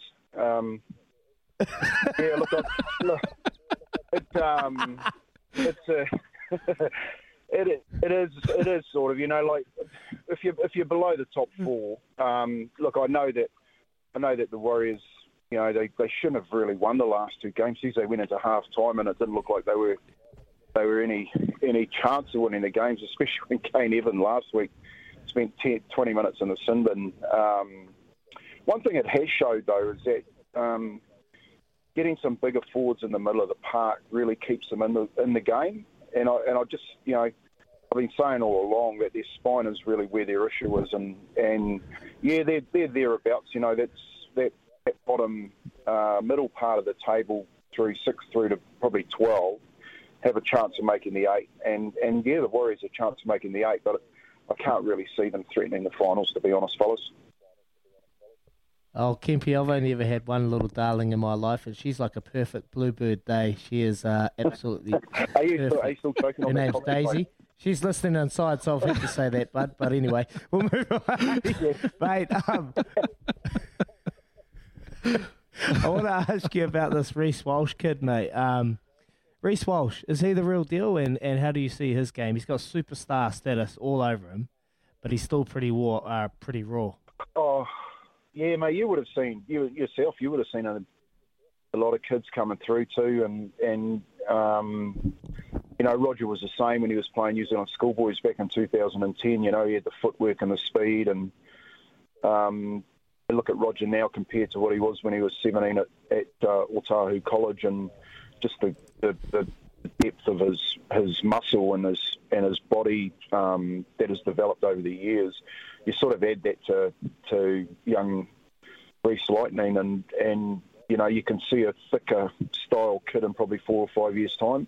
Um, yeah, I think he has got superstar status. So I, I must admit, I, you know, I think he's got really good speed off the mark. I don't think he's suited for, for fullback because he can't hold that over that speed over a, a long um, over long periods. And, and, and the other thing is, if you're if you're real analytical, he's a terrible defender, mate, um, at fullback, and you really need a guy at the back of the line. Like you've played plenty of that. That really directs your team around the football field, especially in defence, and tells them where they should be standing and the type of um, the type of defensive uh, motivation that they need, especially the, the forwards in the middle. So you know, for me, I think he's he's probably going to end up in the in the halves um, eventually. But Mm. yeah, really good signing. I think Brisbane will be kicking themselves, mate, for letting that kid go. Yeah, awesome. I'm not even going to get started on defending. I was horrendous myself. But best thing he could do is probably work on his communication and, you know. but mate, mate, but all your rugby, Mate, all uh, your rugby blokes could have done with a couple of games a league. Yeah, we could have. We could have. Hundred percent. Joey Manu. There's been some chat about Joey Manu from the from the Roosters. Should we throw him a one million dollar long ball, and and would he be a great asset to this Warriors side? Oh, 100%. The All Blacks should throw him a, a, a $1 million bloody long ball, you know what I mean? Um, he is the Yeah. superstar. He is the player. He is the player in the competition along with Latrell Mitchell and, and Turbo um, at Manly. Then, you know, those three players are the, are the are the players of the of the year and probably for the next three or four years, you know. So um, I'm not surprised that the Warriors are throwing their hat in the ring. Um, I don't know how many other teams have got a million dollars to throw around. Uh, you know, we've we've let Roger go, and there's obviously some salary there for for the likes of Joey Manu. It's just whether Joey Manu wants to come home and be part of a rebuild. You know, he has won a grand final, so that motivation to win a grand final can play again. You know, we've seen lots of players come home to New Zealand that have already done it and, and sort of sit back. Um, so yeah, you know, getting him. I, for me, I'd much rather see that money thrown at Brandon Smith. You know, the, his managers come out this morning and said Melbourne's first offer was around 600k. You know, like you throw another 600k on top of that, then Brandon Smith comes home. I'd give I'd give Brandon Smith 1.2 million and tell him to come home and be our be our captain and you know our number. He's he's he's arguably number one um, hooker in the competition, and that's the that position that the Warriors definitely need. Um, and to boot, he's a Kiwi. From Waiheke, and um, he can he you know, he's such a he's such a lovable character. He could captain the side, mate, and people would grow you know grow alongside him. Kempi says from Waiheke, so he's a Kiwi. There's not too many Kiwis in Waiheke now, I don't reckon. But anyway, this this text uh, just this person before just uh, sent in a text, and it's on the money. Kempi, would Joey Manu be worth a million dollars if they were to sign him, or should we just sign the cheese Brandon Smith? I think you've just answered that. So whoever that text, whoever that person was, please put your name because you go into that draw for the text of the week and to win that Tempur pillow. That is a very on the money, absolutely spot on, almost as if you had a bit of an in with Kempi. So I was wondering if that was Alan Sharrock. Thanks, fellas, You seem to for be putting me in quite tight with the Sharrock boys. Is- Yeah, you seem to be quite tight with the Sharrock boys, and you're also a racing victim as well, not unlike myself. Whereas, as as he refers to us, horse farmers. Talk, talk to us a little bit about your uh, about your thoroughbred interests, mate. Yeah, well, mate, it goes right back to when we were at school. You know, like I, I grew up with uh, Alan and Bruce Sharrock. Um, you know, they're, they're, they're a couple of Waitara boys, um, hardcore Waitara boys. We grew up, you know, went to primary school together, and uh, Alan's a little bit older than us. He's sort of he's sort of a father figure to a, bunch of us down there, and, and me and Bruce are the same age. Went through school playing rugby. Bruce 15 and, and and both live in Auckland today. You know, Bruce is obviously a manager with East Sport and Izzy would know him. Um, so you know, there's you know you, you you got no no real choice if you're one of the best mates of the Sharks is that you end up buying horses with them and and um, I've done that sort of all my football career. And, and even today you know we've, had a couple of good ones in Cowie, um, Cinerama over the last few years. And of course our boy that ran around last last week in the Winter Cup should have won it if it followed Britannia up the middle uh, up the inside of the track. So. Um, yeah, man, it's it's a, it's always been an interest for me. I, I've always said right from day one when I when I had an interest in, in the racing industry and used to go along with Alan in the trucks to take horses along to the racing and drink some beers on a Friday night with all the owners. That it was really like a rugby league crowd. Um, they were real honest people, mate. You know, um, the soul of the earth people, and, and I really I really gelled with them. So. Uh, and it's and it's like what Bruce and Alan are. You know, they've they've never forgotten where they come from. Like like most of us, they're they're good mates, and and um, just so happens that we've grown, you know, along the way, and, and, and had such a you know, I guess a pretty fruitful life, and, and now we're trying to have some fun with a with a few thoroughbreds, you know, and, and, and hopefully some people can make some money alongside us. beautiful. So you've had Koe, Cinerama, and now obviously Just Ask Me, did run second in that Winter Cup. They're, they're three pretty pretty good horses to have in a short short period of time. Most people go through a huge campaign and, and never really get a decent horse. So you must have had a fair amount of fun along the way. What about anything outside of Just Ask Me towards the spring that we should keep an eye out for, mate? Well, it's really interesting you talk about Just Ask Me. You know who he was named after, eh, boys? Philadelphia lawyer, no. um, Bruce Sharrock. it's, uh, if you if you read between the lines there, it's um, it's a it's a really good namesake for Bruce. Um, Bruce just asked but, me. um, yeah. yeah, he's, he's probably he's probably better than he's probably better than we he's probably better than we thought. Um, just ask me. You know, I, I remember when he when he won one of his races a few a few races back, and I spoke to Alan after the race, and I said, "Gee, that was a really good win, Alan. It was nowhere in the race, you know." And Alan sort of said to me, "Mac, I, you know, oh, they don't call me Tony down in Waitara Boys; they call me Mac. Um, it used to be Smack because I used to get a lot of smacks from my old man, so they shortened it to Mac." Um, and goes, oh, "I think we got a, I think we got a." A, good one on our hands, Mac, and, and yeah, you know, like it won three in a row at the back end of last season, um, which it should never have won those three, and it just had this turn of foot. Um, and Alan, you know, we're sort of setting it up now. I think, you know, might be going to the Captain Cook and looking at the Zabeel Classic later on. So, you know, fingers crossed that Alan's right. Uh, very, very, you know, there's a very few times that he's not right, Alan, um, as you know, if you know Alan. So, um, yeah, that that one's a, that one's a good one, and of course, Cinerama's a black type, won a few black type races, um, and now you know we've, we've got a really good broodmare in Often, um, and and we're looking to do the same with Cinerama. So you know they're they're far and few between at the moment here in New Zealand, good broodmares. But yeah, we wanted to win a couple of black type races with Cinerama, and she got you know that placing last year in the big race in Hawke's Bay to, I think it was. Um, Melody Bell. Um, we thought it looked like the winning there with Up the 100 inside out. rail.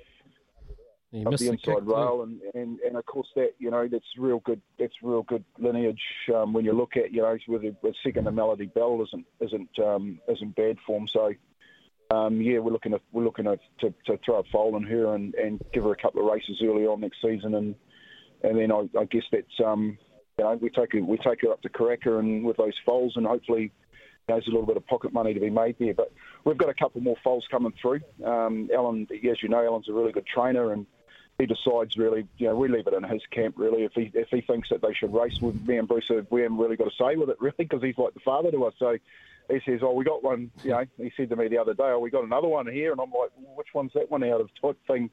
But um, he sort of tells you that you've got one when it's about a year old. You, you sort of don't know. You didn't know that you had that one anyway, but now you do. So that's how that's how our, that sort of relationship works. Yeah. Oh, that's awesome. You've got plenty of skin in the game, and Cinerama, you're spot on. That was uh, some impressive performances last year. Good luck with Just Ask Me as well uh, in the spring to come, and let's hope the Warriors have a little bit of kick in them as well. Thanks heaps for joining us. Kempy on Baz and Izzy for breakfast. It was a pleasure to chat to you. Cheers, KB. Yeah, yeah, yeah, boys. That's awesome. Have fun. Talk soon. Awesome. Beautiful. That was Tony Kemp, obviously a former Warriors Kiwi coach, player, league man through and through, and now a thoroughbred victim as well. It was a pleasure to chat to him, and that was a McCafe coffee catch up with Tony Kemp. McCafe, simply good coffee. It is 20 minutes past eight on this Tuesday, the 10th of August, and this is Baz and Izzy for breakfast on SENZ. Smithy's got it bang on 0800 150 811 is the Kennards Hire phone line. He'll be here from 9 o'clock, taking us through till midday, only the way Smithy can. Double eight, double three. There's a couple of nice texts there the lads will get to shortly. Remember, every time you text, you could be coming away with a very comfy night's sleep. The Tempur bed valued at $10,000 is up for the texter of the month or the text of the month. And the text of the week, well, then Nick will be absolutely loving them with a Tempur pillow valued at $299. But promotions in play in hundreds of sports markets to choose on choose from. It could only be the tab.co.nz. Always responsibly, always gambling responsibly. Get the words out. Is our man Paul Moate. Morning to you, Paul. Yeah, good morning, boys. how are you going, Paul, and what do you have for us today? Because people have been loving it after the dirty fill up we gave them on the league, so they expect big things now. That's good to hear. We've got uh, a bonus back promotion on races one and two from the Addington Greyhounds today. I just place a fixed odds win bet uh, on races one or two, and if your runner finishes second, third, or fourth, we'll give you your money back up to thirty dollars as a bonus bet. Uh, race one, there's a very very warm favourite. Uh, trained by Gene and Dave Fay. He's safe enough out of the one box, paying $1.70 at the moment. And in race two, the favourite there, uh, out of the Ray Casey kennel, Tyree Snapshot, currently two dollars and seventy, jumping from the eight box. Oh, a little bit of a tidy options there for us. Now, tell me, Paul, of have you got juicy some sort of song or something? Have you got? I mean, we love all your odds and we love all your sort of opportunities, but we love your flair and your colour more. You got anything for us today, Paul? Okay, we'll, we'll try one. Yeah, okay. Izzy Dagg, the best quiz master you ever had. Do. like a rugby ball, he'll kick you to touch if you can answer them all. Can you answer this? Can you answer this? Can you answer this? Yes. Oh, that is yes, brilliant. Paulie. Is Oh, he's an absolute champion, Paul, mate. Do you know the, the the thing is, I'm just trying to I'm just trying to picture that first moment where we meet up. Are we going to really embrace? I feel like I'm going to give you the biggest. I'm going to give you the biggest cuddle ever. And before you go, Well, Paulie, you- before you go, Paulie, what's Yeah. your favourite golf course? Uh, oh, it's probably probably kidnappers. Oh, Oh, yes, yeah, nice, nice. That's a- And that's a think goodie. he's quite It's a quite goodie. tidy. Yeah. I reckon you two yeah. that embrace would be fantastic. You'll probably start dancing as well, knowing knowing you, Izzy, and by the sounds of what you're like, Paul. I think it's going to be quite entertaining. But anyway, thanks, Paul. Really appreciate it, mate. And bet Good- good live as gold, on your boys. favourite sports with the TAB app today. That was Paul Moati from the TAB. Well, he is good. He's good crackers. He's real good crack. He, mate, he is so great. He brings on some great vibes, and I just yeah, just like I said, I can't wait to, to meet him. But greyhounds, are you a bit of a punter on the greyhounds? That'll miss those things, aren't they? Mate, I'm happy to punt on anything, bro. Well, it doesn't really matter, you know. Like two flies up a wall, if there's nothing on, it's sort of just whatever I can sort of have a little bit of a hustle on. I quite like a little punt, as you know. Is oh, I don't even need to ask Yeah. that question of you either. Yes, yes, yes. That's, pretty spot on. A couple of texts here, bud, as well. You want to read those ones out? Yep, the Warriors rebuild is taking longer than the Christchurch rebuild. Well, that's a great, great, that's a great message. we have to get, Oh, we have to get Kempy back on because Kempy was outstanding. We've got a text here. Keep Kempy on every week, boys. Love his chat and love his insights. And and um, next time we get him on, that's the question I want to ask. I want to ask about the Warriors. What's what do they need to do to go to that next level? That's the biggest question. They've always had the talent. They've always had uh, some great signings. They've um, you know they've got a great um, you know, program up in Auckland. I just want to know why what he thinks that they need to do to go to that next level. It'd be great to get his insights for a man that's actually coached the Warriors and now he's on the outside and he can actually say what he means. It'd Be great. Well, I, I, got the feeling they need to add a couple of players. I think they've got an excellent coach in Nathan Brown. I think they've got a fabulous CEO in Cameron George, and they've got some key player Mm. personalities in the right spots. They just probably need a little bit more depth. But we can talk about that a little bit later on. We are in the final furlong of our show today on Baz and Izzy for breakfast on SENZ. We are coming up to 8.30, which means it's time for Trudy with the news for Kubota. Together, we are shaping and building New Zealand. Thank you, Trudy. At 29 minutes away from 9 o'clock, when the Doyen Ian Smith takes over, I seem to think that in the 25 moments, the World Test Championship victory would have to kind of come in there somewhere, wouldn't it? Because, well, I mean, we all know how, how special it was and, and what sort of victory it was. And I think it kind of is a, a bit of a. I don't know, a seminal moment for New Zealand cricket. They'll be hoping they can have some more, though, because, boys, they've named their sides for the World Test, uh, sorry, the the 2020 World Cup, I should say. That side isn't going to the 2020 series in Bangladesh, Pakistan, and there's a couple of ODIs in there as well. So they've pretty much got two separate squads they've announced this morning. The, the 2020 World Cup squad, congratulations to everyone named there. It's got a lot of your familiar names, your Kane Williamsons, your Devon Conways, your Lockie Fergusons, Mark, uh, Martin Guptill, Kyle Jamieson, Jimmy Neesham, Glenn Phillips, Mitchell Santner, those sorts of veterans. Tim Southee, of course, Ish Sodhi. Mark Chapman is included. Well done to Mark Chapman. Glenn Phillips, as I mentioned. Uh, Tim Seifert, whose wedding you went to, and Adam Milne is cover. Now, in the other squad going to Bangladesh and Pakistan, Baz and Izzy, there's, there's a bit of, led by our guy Tom Latham, who came on the show.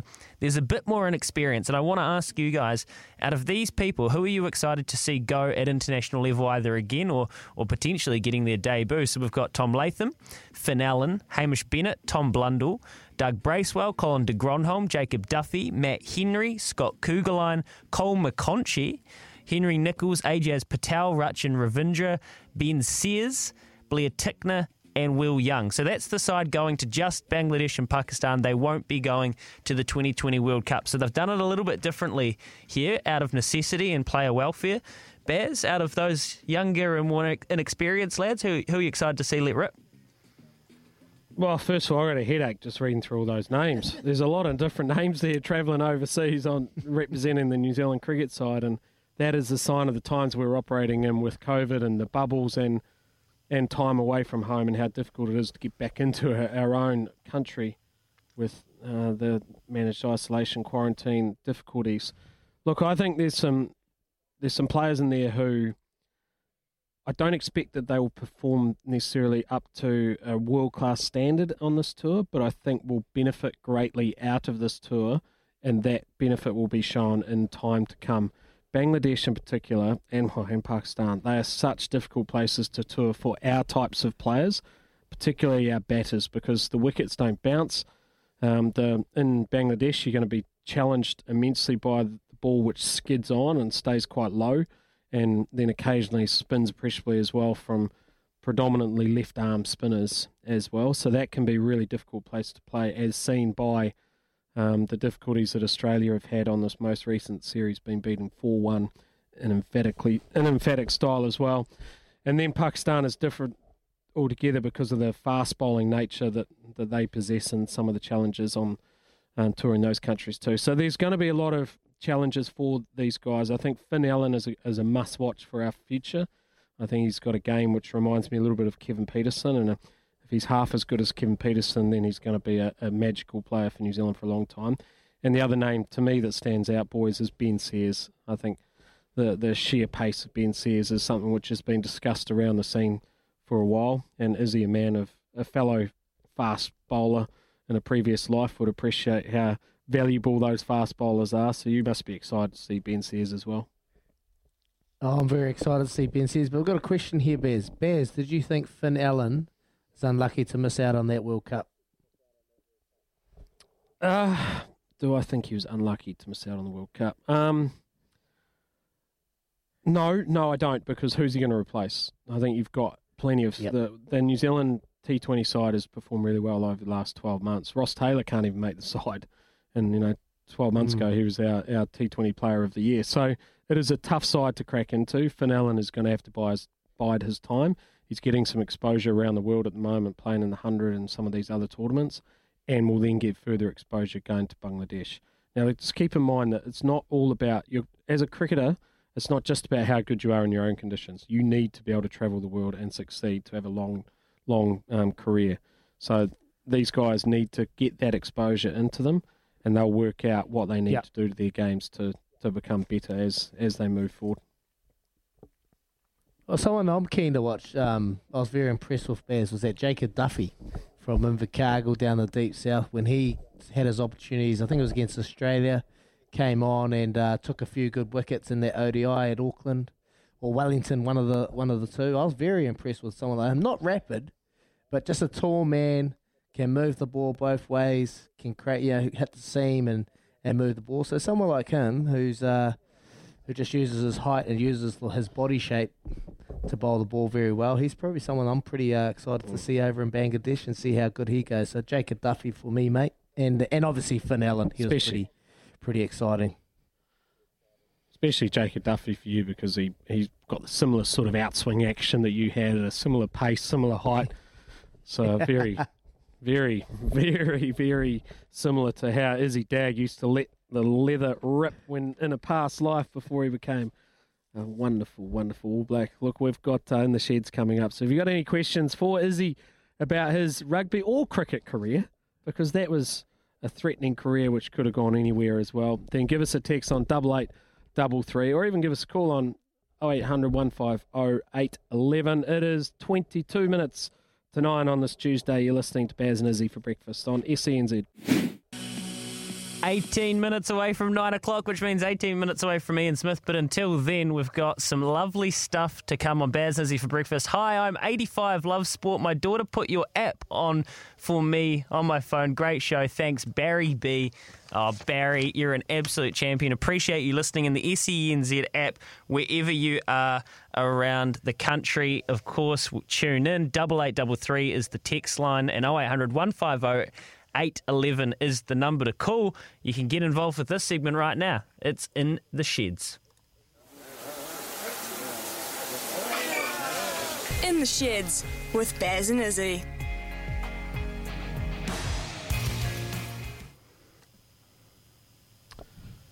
Yeah, it is. We've got a few uh, few texts here where people want to know a little bit about what we get up to, or maybe share some insights from our previous careers. Obviously, now we're broadcasters, but previously we had another job, which was rugby and cricket. Um, can we call ourselves broadcasters? Probably not yet, eh? Maybe budding broadcasters, potential broadcasters. Um, right, what have we got here? Hi, guys. Love a TAB bonus bet voucher for the Greyhounds today. My question What do players think of TV technology, TMO, DRS, etc.? Love your work. Cheers, Jason. What do you think is? TMO, DRS? That's great, mate. We're getting some great. Yeah, we're getting some great uh, messages on the here, but I've got to read this one, uh, and this really, yeah, this probably relates to me, yeah, quite well. Lads, with the tragic news of Olivia Podmore passing away suddenly overnight, it has really brought the mental health conversation back into the mainstream again. We're missing out on big events, tournaments. Was that feeling of despair there for you? And what did your respective organisations do for you in terms of support? Cheers, Paddy. Um, yeah, that.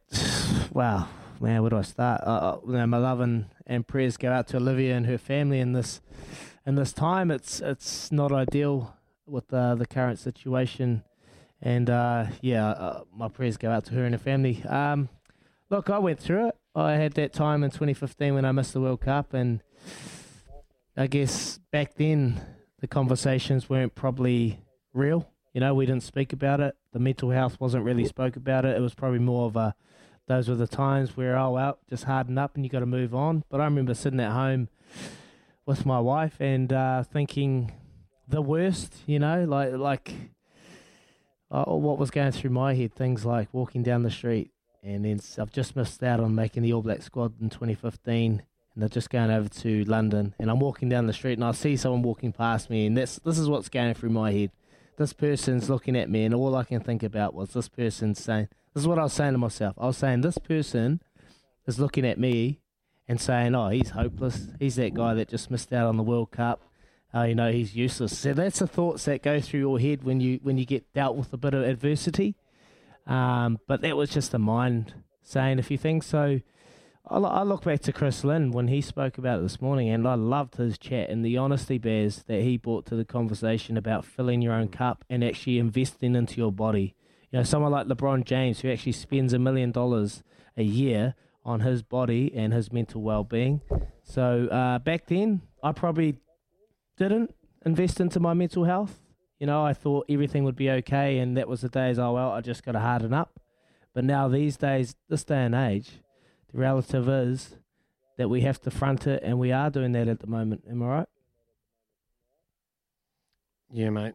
No, look, that's um, we really appreciate your honesty there too. Is like that's pretty, pretty raw sort of revealings there, bro. So thank you very much for sharing that with everyone as well.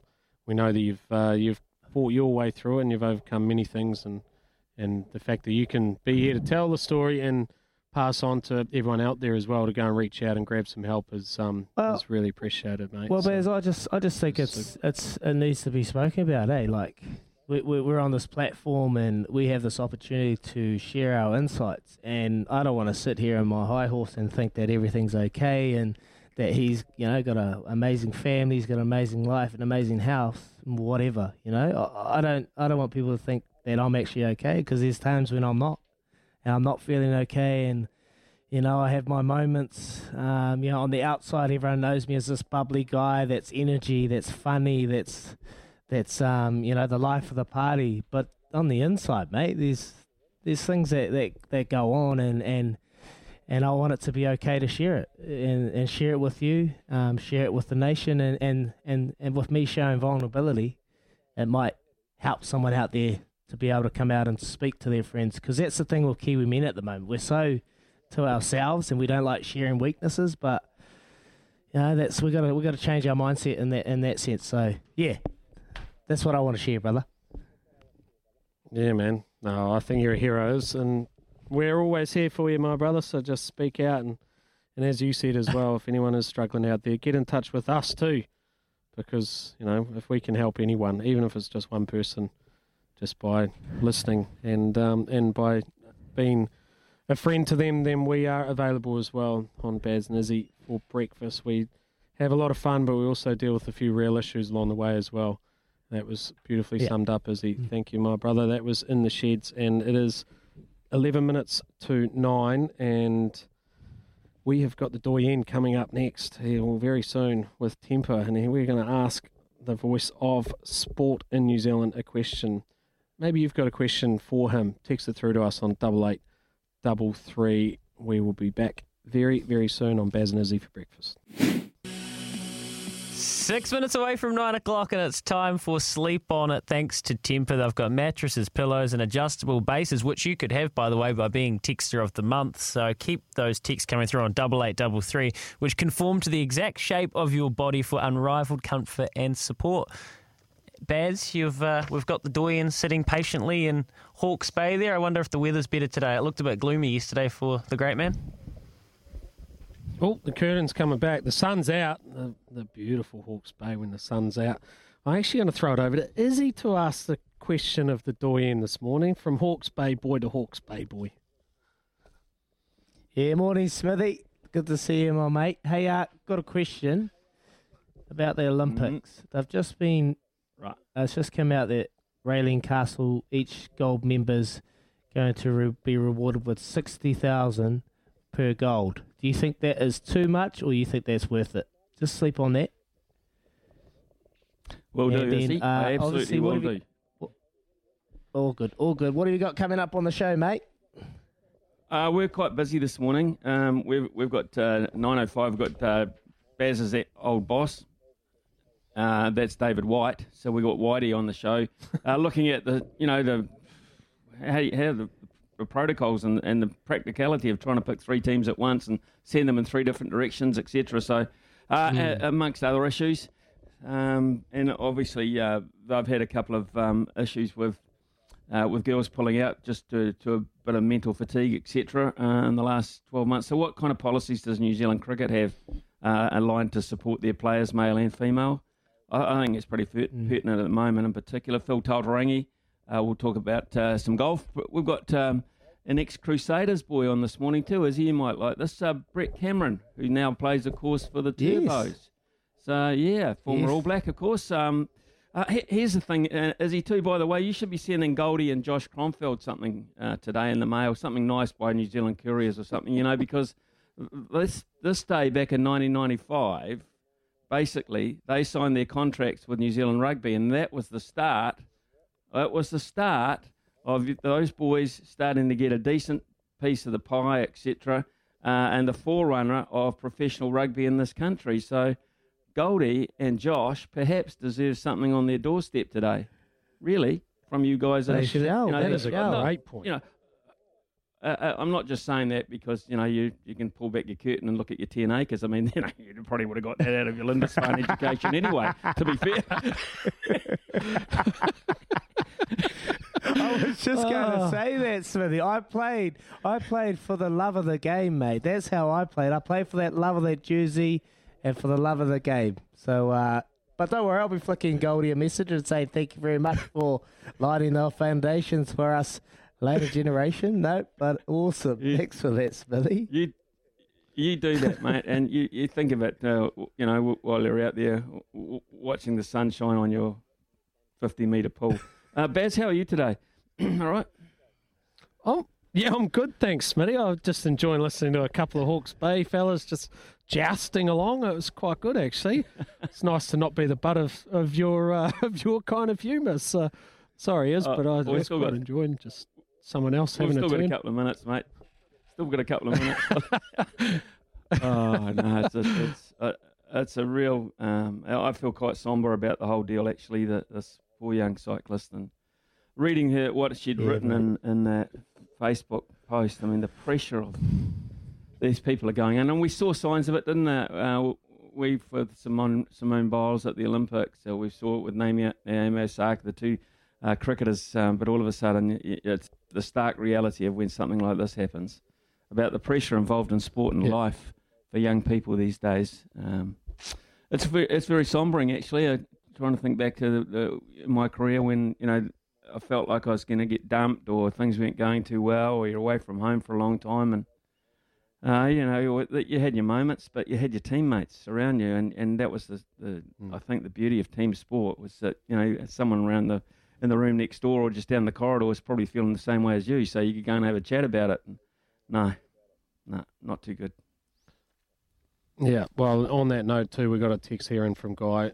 We're in the final throes of our show, but he says, "Izzy, you're a star for opening up like this. I'm not famous, but I have had my struggles, all because of life stresses. It got so bad that I developed chronic pain for years. I'm getting better. To everyone hanging there, speak up. You're not alone, and that is a very, very good message. Izzy, you're an absolute superstar for your honesty." And vulnerability today, and Smitty, I'm sure will pick up on it later on in his show. All our thoughts are are out there as well for Olivia Podmore's family and anyone else who is going through any tough times. Give us a call any stage just for a sympathetic ear if need be. But a big thank you to all of our team as well um, here on Baz for breakfast. It is Smitty's turn up next and then followed by Staffy and then on to the Beaver. But a big thanks to all of our team as well and from all of us here on Baz and Izzy for breakfast on SENZ. Ka